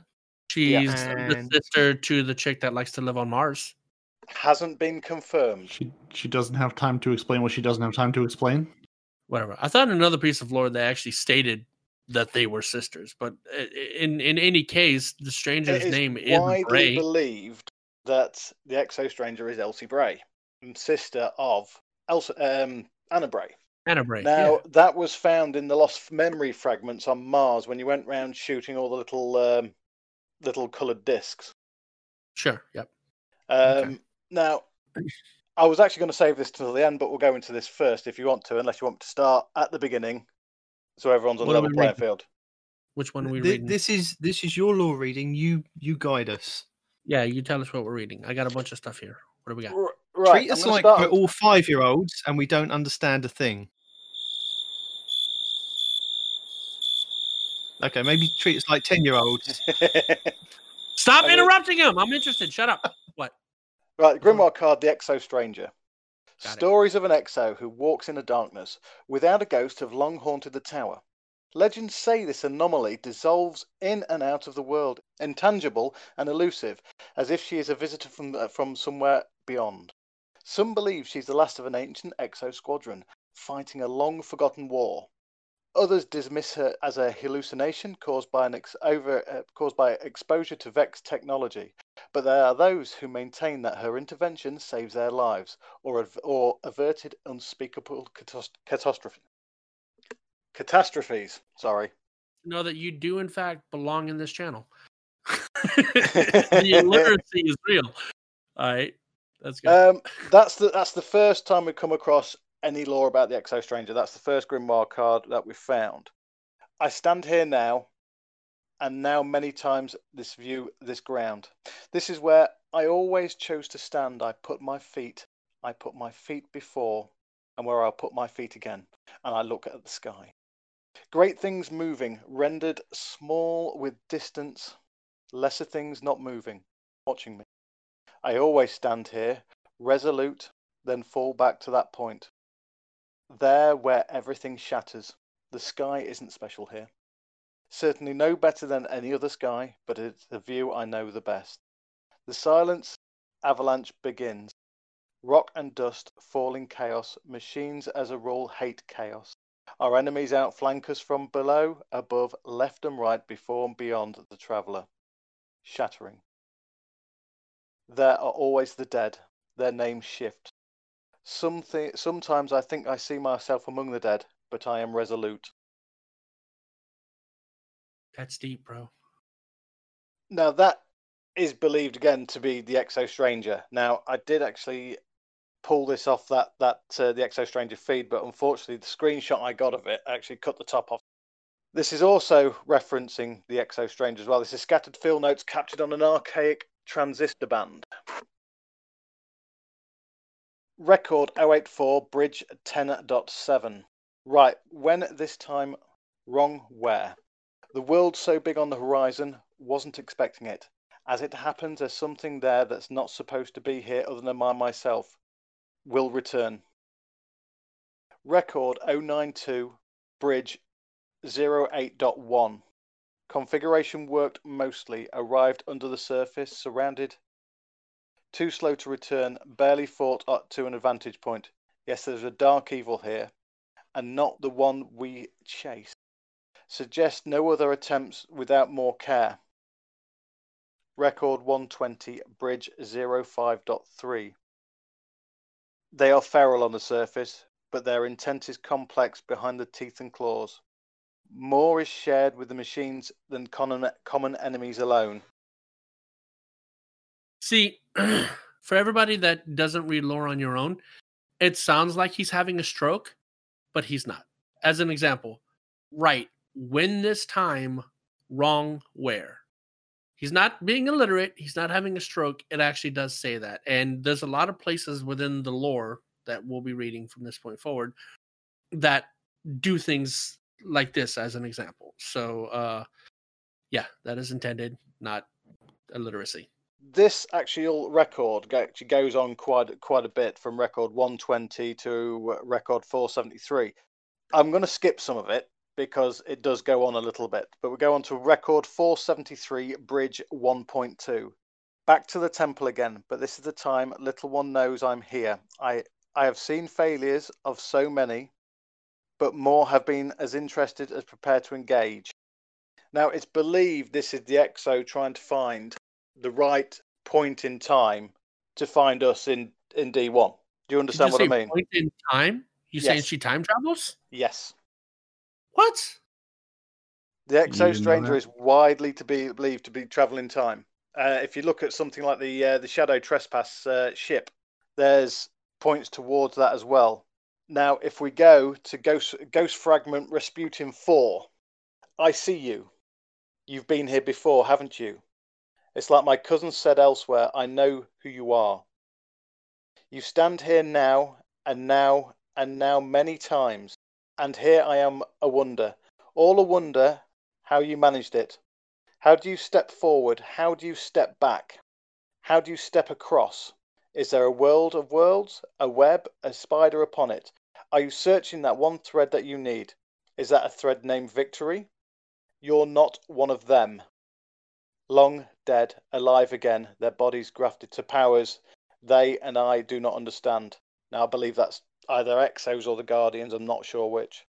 And not one of it the Flowery to the queen of final shapes, which which also inhabits its petitioners. You're certainly not mine, although you must have been. I bear an old name, it cannot be killed, not even here. So, who are you, little platform? What purpose do you serve? Will you listen to me? I ruled an age of steel and fire. My rules were clean. Now, upon my return, I see cults with it, with rites of time. I see machines who worship in places outside of the world. I see dead alive, and there is nothing more stubborn than a corpse.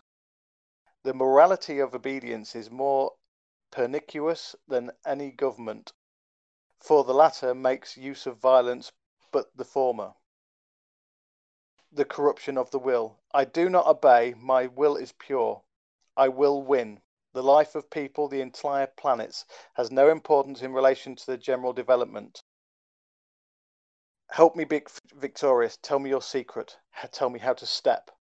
Now, again, we go on to the time traveling bit. This is believed to be Rasputin talking to the Exo Stranger.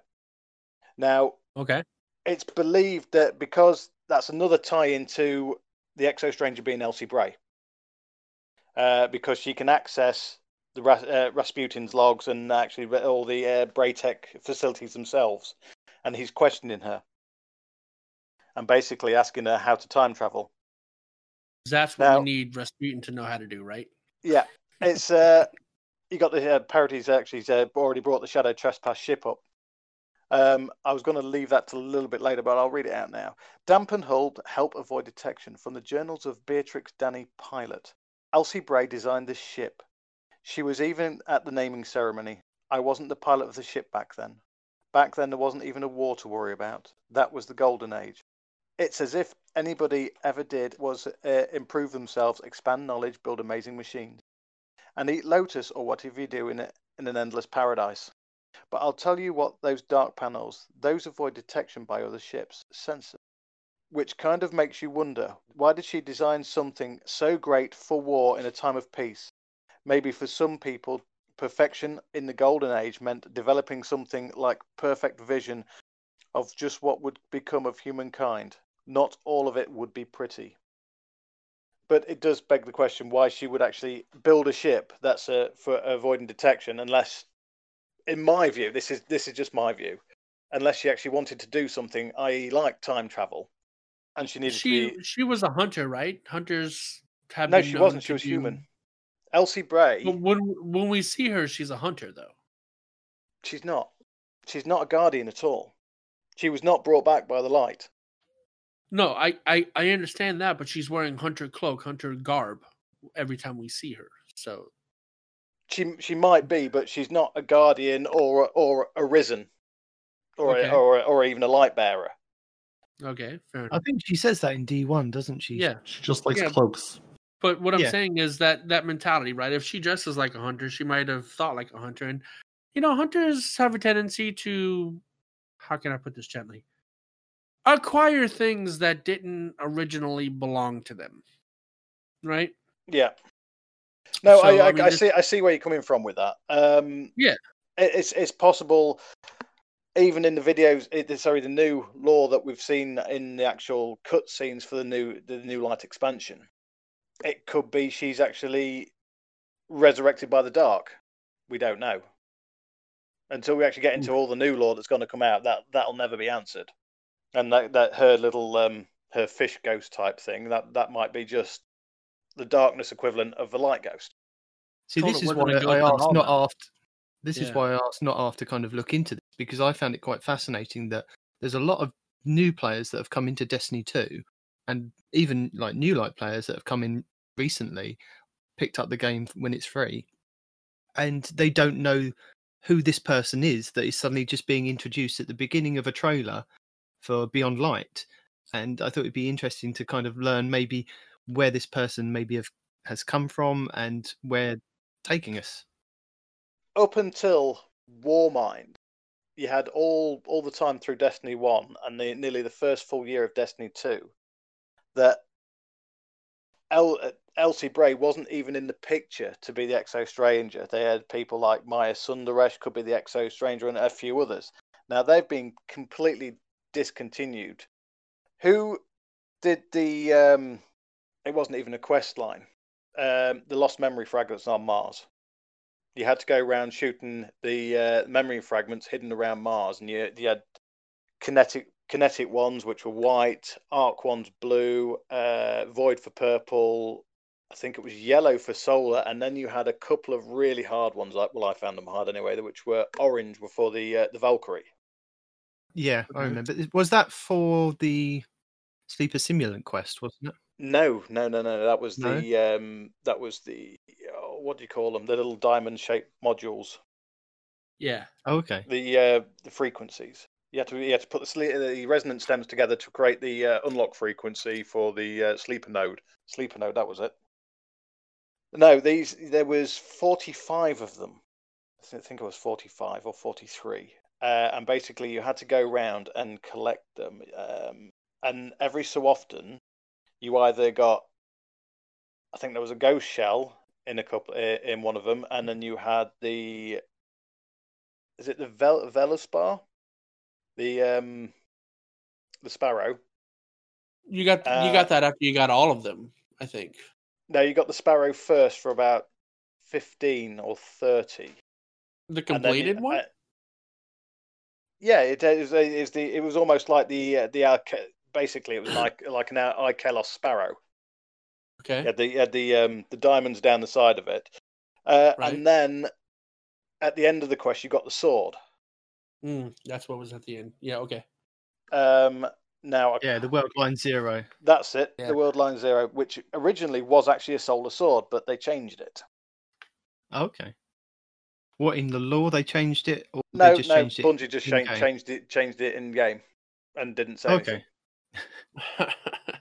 And if you are interested in in following this, I will link the um, Datto video to all 45 data memory fragments or locations on Mars. If this is one of the quests that you are still doing, for anybody that's new, anyway. It it only takes about a couple of hours. It's not a bad question. You do get some good rewards for it. Hmm. Um, but then once I th- I think there's three memory, fr- three or five memory fragments actually drop from this. It's almost like a countdown to something. So I'll just start with the first one, which is 25 days until divergence. As an engineer, I wish I could bottle inspiration. You now never know when it'll hit. For instance, this morning I was servicing some Hephaestus field units test nodes that are meant to gauge weapon effectiveness in a variety of field conditions, and I had an idea. These nodes are mobile enough that they could easily be hidden and reconfigured to need specific weapon data to activate. If someone is smart enough, they could easily arrange the nodes to serve as a locking mechanism, one that's hidden right in plain view. This item may be safely discarded. Now, that's a direct throwback to actually what you're doing at the minute, actually shooting the memory nodes. 21 days until divergence. A brilliant classmate I met at the Physics Fellowship in Delhi took a job on Venus to continue her research. Twice a year, we exchange encrypted transmission to share ideas, for it's a silly notion to lay claim to a shared human knowledge. Ishtar Academy materials are forbidden on Mars, but I avail myself to uh, myself of any opportunity to push myself to the next peak. If I can get my hands on a Vex core, there's no tell, there's no telling how far I can push Bray. Bray Engineering. This item may be safely discarded.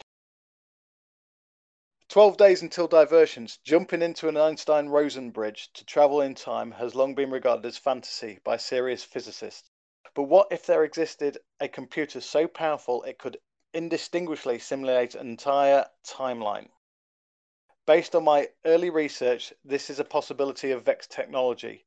The key question would be whether one could take knowledge from a simulated timeline and alter the original one step at a time, though. This item may safely be discarded. Now, as we count down here, we, we're looking at more and more looking at um, time travel.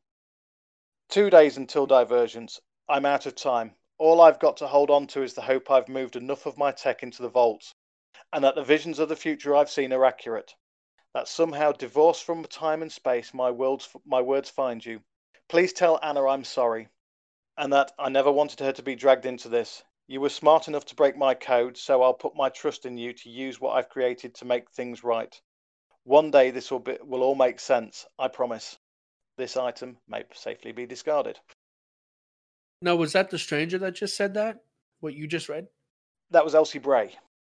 Elsie Bray. Okay. Yeah. All right. Three days until divergence. If I'm gone, that means something terrible has happened to me. I've wiped all traces of my research, but Willa has security scouring the, the facility for me. She wants to take the weapons I've created. And at this point, it's impossible to take it off world. It's way too dangerous to fall into the wrong hands, so my only choice is to hide it. The old storage caches in the core terminus and Olympus descent are now linked to the Hephaestus work network. This item may safely be discarded. So that I believe actually references back to the sleeper stimulant quest. Stimulant, stim- Right. stimulant quest, um, where you had to go around simulant. Simulant. Yes. Um, where you have to unlock the sleeper nodes, Right. uh, and I believe that is the Hep- Hephaestus network. So Okay. the more you unlock, How- the the better it is. Um, How does the sleeper simulant relate, though? Is the sleeper simulant the weapon Well, that they- she was talking about? Yeah, but that, that's the wep- one of the weapons she's created, and she's been hiding it all. This is why there's so much actually hidden on Mars. Now, Okay. if we go on to the next one, which I've actually already read, let me just go back up. Let me go back up to it. Um, I'm out of time. I've got nothing to hold on to. Basically, this is the countdown, I believe, to Elsie Bray actually becoming going off world to become an ex- exo. right. Um, Right. Yeah.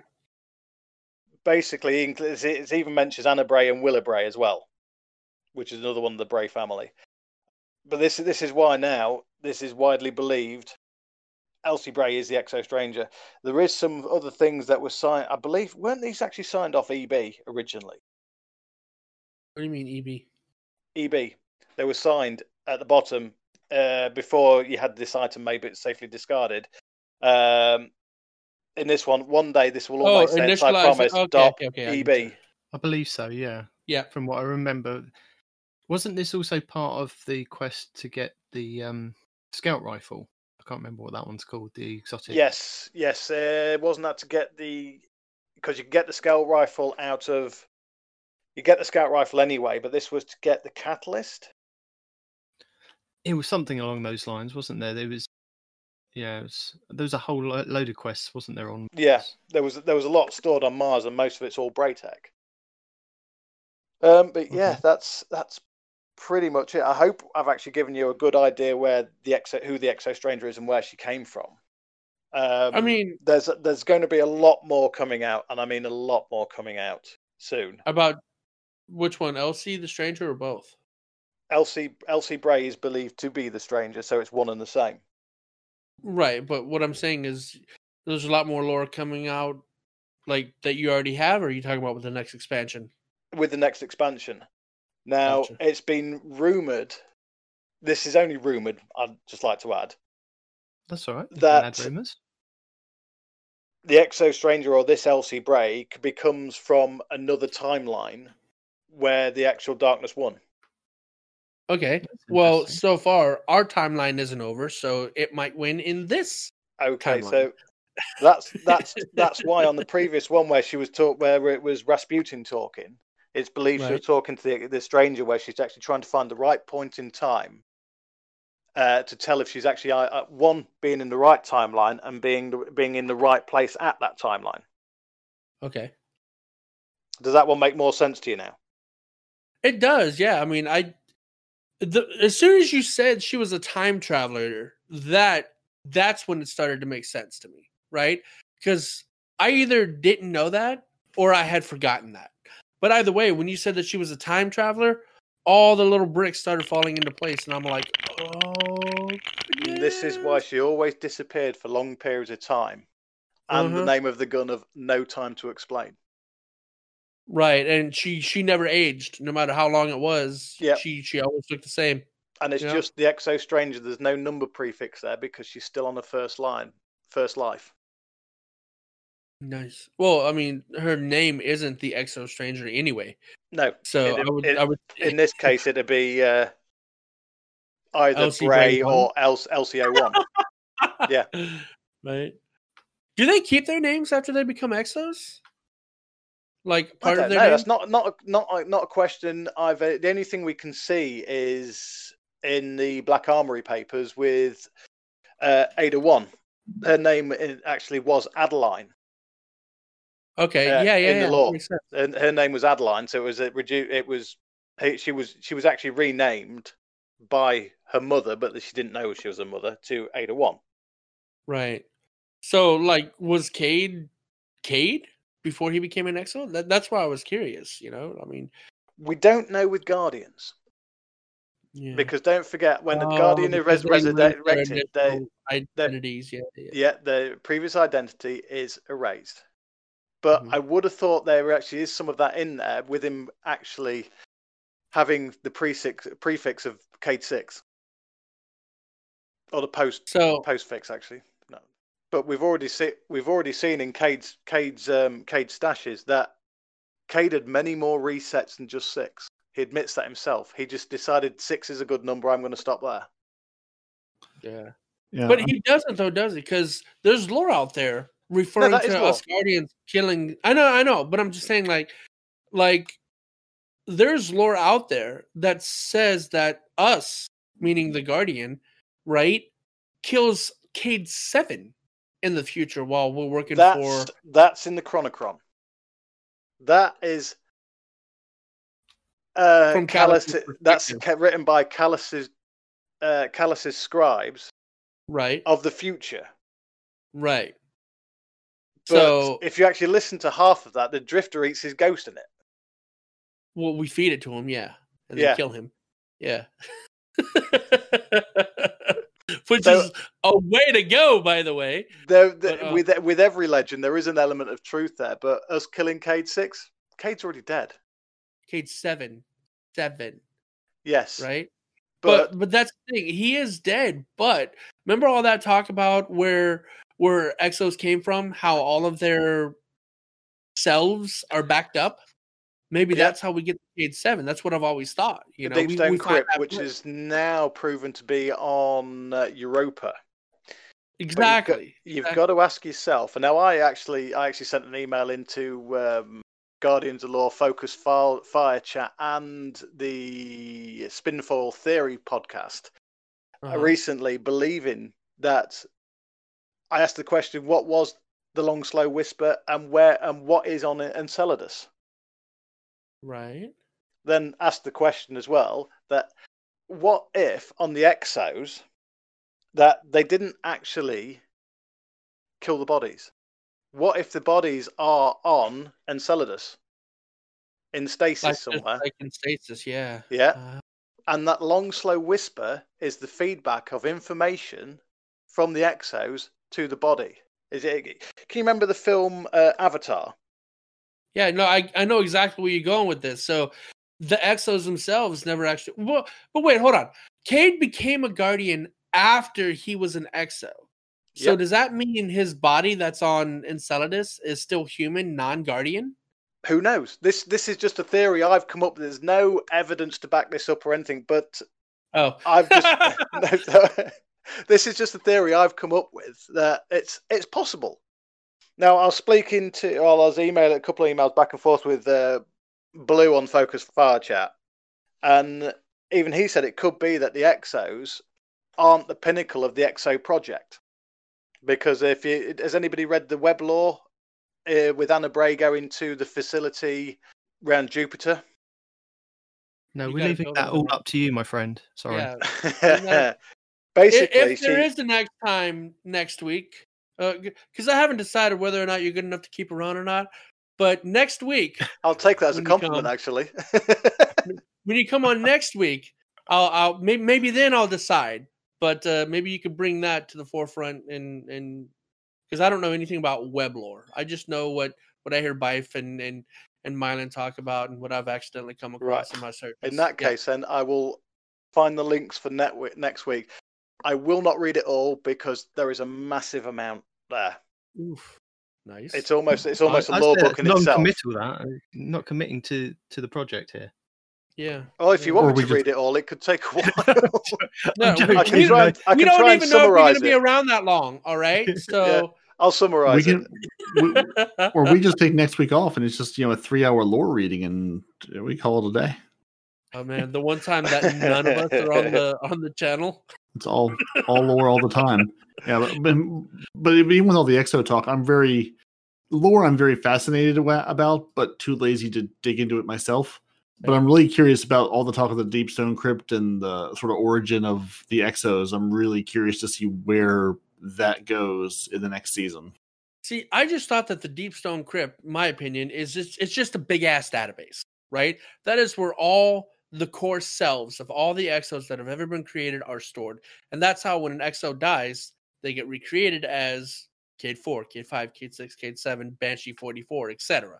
Right? That's where their that's where their core minds are stored. And every time they uh how, how to not not reboot, not refresh, but like rebuild themselves for whatever. There, there's a word I was thinking of Windows when reimage. There you go. They they reimaged themselves, right? And that's how they get the next number, you know, and with each iteration it becomes a little more muddled, right? So we go there, we find the database, we for some reason bring bring Cade back, who then becomes Cade seven, and et cetera, et cetera. Because that that's what, I've been holding on hope again? for. Well, Just to no, kill him again. Right now, we don't know we're going to kill him, assuming that's even true. Because, like you said, that was from the perspective of the scribe of Calus, right? But, Mhm. um, I mean, he could, we could bring him back because we're not bad yet, right? If we do go bad per se, quotes, right? That hasn't happened yet. So we might see that Cade is there and bring Cade back because that's the right thing to do. We can bring Cade back. But and then later it's- on, it's all 100, crap, 'cause in the- in- 300, in- in- 400. in the Chronicron, we also kill Zavala, we kill Ikora, we kill the Drifter. So you're saying we're going Mm-hmm. to do all, all of this when you get you're going off on a tangent about Cade? It's Why not? We don't know what happens between now and then. For all we know, we might discover that Calus is right. You know, only by doing these things that we consider now as being evil, we're actually doing something good in the future. We don't know how this story is going to develop, if at all. no, right? and no, I'll agree with it. I completely agree with it, and it could just take an absolute massive twist and go the other way. For all we know, Guardians could go freaking tyrant again. You know, they they they think the only way to save humanity is to suppress it, and we as a Guardian are like, whoa, whoa, whoa, whoa, what? No, that's not how we do things. I'm, I'm just saying, lots of things could happen that we haven't even begun to think of, which would cause us to kill these people. You know. I feel like Yeah. a bad person every time I walk into Crucible. So speak for yourself about being good. That's just a game between guardians, man. As long as you're not using the thorn to perma kill a guardian, it's fine. Oh, that's what the hunters were doing in being Crucible or, or in uh, Trials earlier. Doing that to all of us, dude. That thorn dude Mhm. was nutty. Uh, but yeah, you know, I, I I was educated, so that much is Okay. appreciated. It was entertaining. It was definitely more organized than what I had. What would bit. you What would you score him in colours? What do you mean colors? Just give me a colour. Oh, in colors. Hmm. Okay, I would score him as fuchsia. But that's close to purple, and that's the crayon my Titan likes. There you go. So, uh, thank you very much for that, not off. And hopefully, by your colour reference, we'll have you back next week. Hopefully. Well, he's got to come back next week because next week is when I decide whether or not he's going to stay. Oh, okay. So before you go, we've got some tips, tricks, guides, and builds for you to have a look at. So, like we mentioned, the Datto 40, 45 data fragment and Worldline Zero quest. I've got that in the um, tips, tricks, and guides. Apathetic has got the best Titan competitive build, and True Vanguard has got how to be a shotgun master. These were quite synergistic this week, and I, I watched both of them back to back. And I'd like to say it improved my gameplay in Iron Banner with playing as a warlock with a shotgun, just you know, drifting around and killing people. I like to think that it helped, and then with the apathetic, with the Titan build that he put together with, I think it was.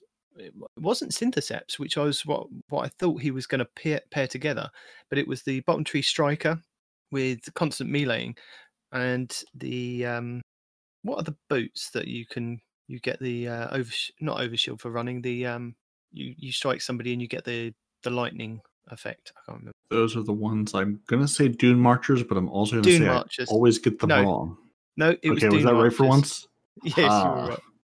It was Dune Marchers or One Eyed Mask. One Eyed Mask, obviously, because of the overshield, and the Dune Marchers, because when you melee, you get the extra damage with that can be procced. It chains the lightning.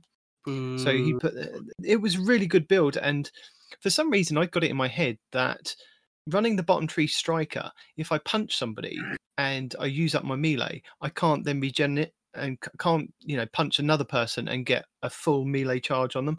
But it turns out you can. You can just keep running around punching. I thought I had to have the insurmountable skullfort one. So that was something I learned from this video this week. Uh, Ibontis and I Bet On Me have got two Solstice Details videos going over various different things. The Ibontis one covers uh, with pictures what the EAZ looks like, what you're looking out for for the different cooling areas. You know, we went over that last week with the seven different zones. It, he'll show you kind of in pictures roughly where these areas are, which I found interesting, might help people. And the uh, I bet on me went over some of the details, like I said with the ghosts. Um, he went over what the different perks were for the Ghosts in Eververse, which I found quite interesting. With the, the Indiana, Indiana Jones looking one, has actually got a treasure hunter one uh, perk as its main one. Uh, has got a two-tailed fox versus xenophage huge DPS video, and this is putting a case together for I think it's the there's a mod, isn't there, with the new armor that you can put on that basically does hella damage when you shoot a rocket launcher with charged with light.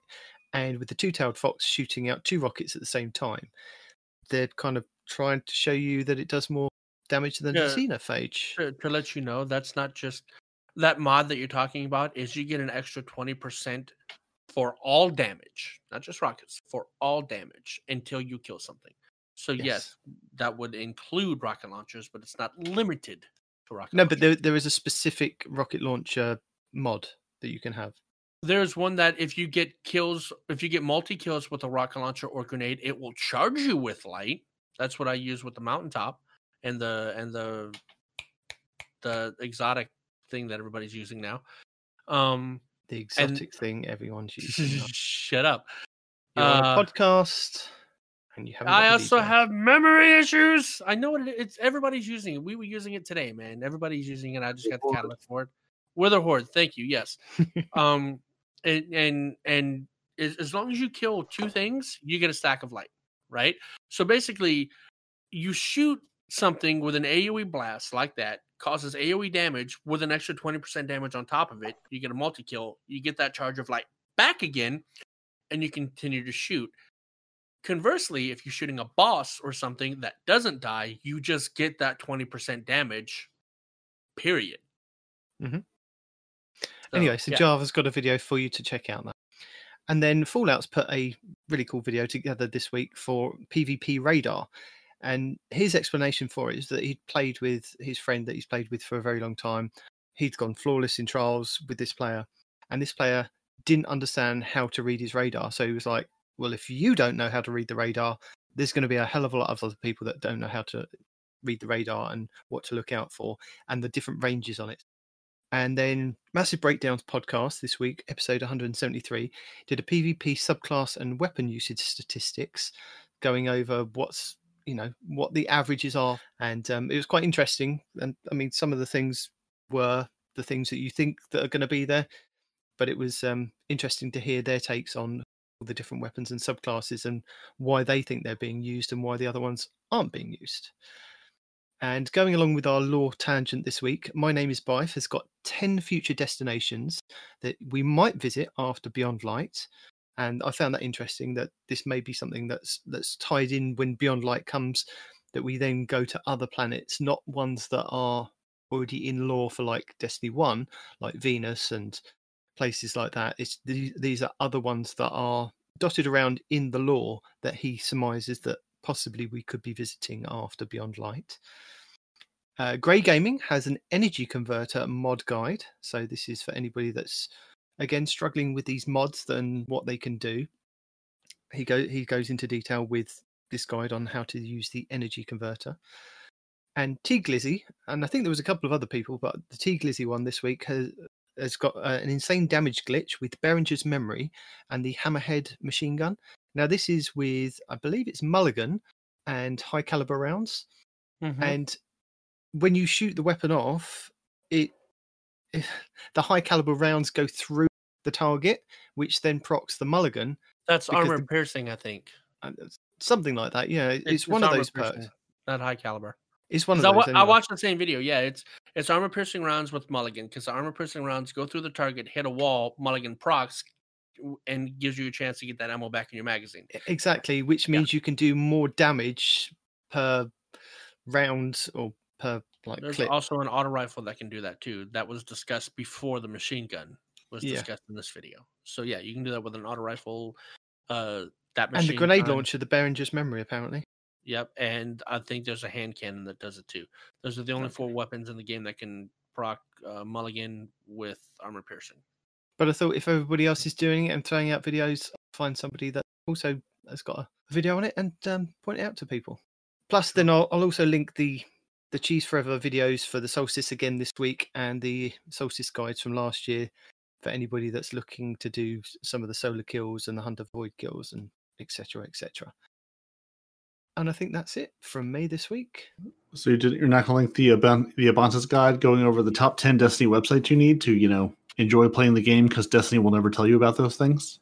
Oh, No, we we cover it every week. You know, we say go to Ishtar, we go 100.io, we go Little Light, go to Round us, Up, you know. Us, Braytech, We sure Destiny do. Tracker, all the good sites, including the 100.io, Guardian Hub slash Guardian Down slash Two Titans and a Hunter, don't we, Parody? We do. Or really just them and kind of us because we're a bunch of slackers who don't have a properly discorded communities like like they do. Well, also MTASH has a thing where he's talking about the, is this the new armor meta for is this the new armor meta for Destiny 2? And even though he's showing you examples of his armor, he does point out a few things that you should pay attention you should pay attention to when picking out your own armor sets too. So that's a bit of a good watch too. Iron Banner armor and never take it off again. Got it. No. So, Parody, I think I No. think that's um, that's the end of the show. Thank you very much, uh, Not R, for helping. That's not a problem. Yeah, thank you, Nadar, for joining us. As always, your Titans are parody and night team, and your hunter is no one responds in real life. Your guest Yep. hunter, not ARF. You can email the show at two titans and a hunter at hotmail.com. Please email us and tell us how much better a lore reader not ARF is than Respawn. You can find the show on two titans underscore hunter on Twitter. We're on Instagram as two titans and a hunter. Facebook is the same thing. Once again, if you need raid help, go to the Guardian Hub or Guardian Downcast. And you can find their raid groups at lfg.frozen.party. That's frozen with a zero. We're here to offer raid hindrance, trials, hurt, and giggling. That's what we excel at. You can find all your favorite Guardians on Xbox Live, Respawn on PC. You can watch the show on YouTube, listen to the show on Apple Podcasts, Google Play, Spotify, and everywhere fine podcasts are sold. And remember, kids, lull your enemies to sleep as they burn to a crisp, and do it in style with the stunning weapon ornament for Sleeper Simulant. Say goodbye, guys. Deuces. Bye. Bye.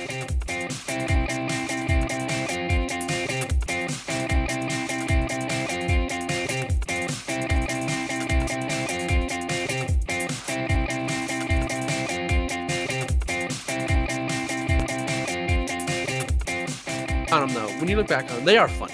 Right at the time, it sucks, but they are funny.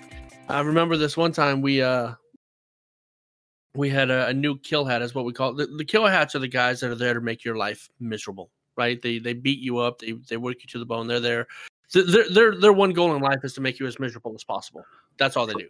Right. Trial Hunters, got it. hmm and um this one time he he came in and he was in a particularly weird mood and he had us uh the first game that we played that morning was take the house to the beach and the beach to the house. So we filled up our foot locker. We, we, we had to grab our foot lockers run down three flights of stairs to the pit fill our foot locker with sand fill our pockets with sand fill everything that we could with sand and then carry that stuff back up the three flights of stairs and dump it all in the squad bay right?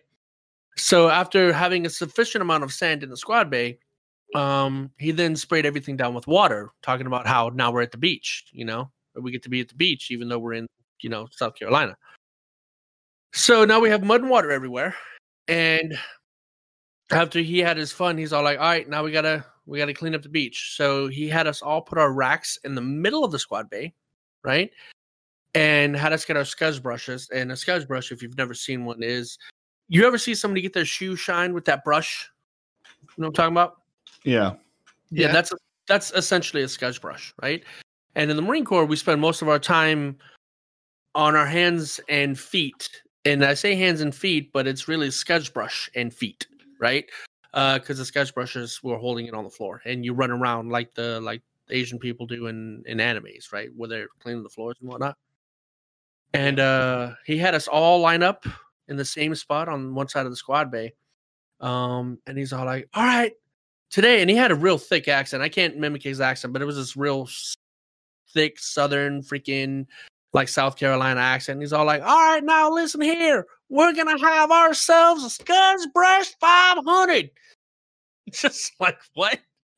He goes, "Everybody, start your engines." So here we are making a bunch of random car noises, right? Hey guys, how you doing?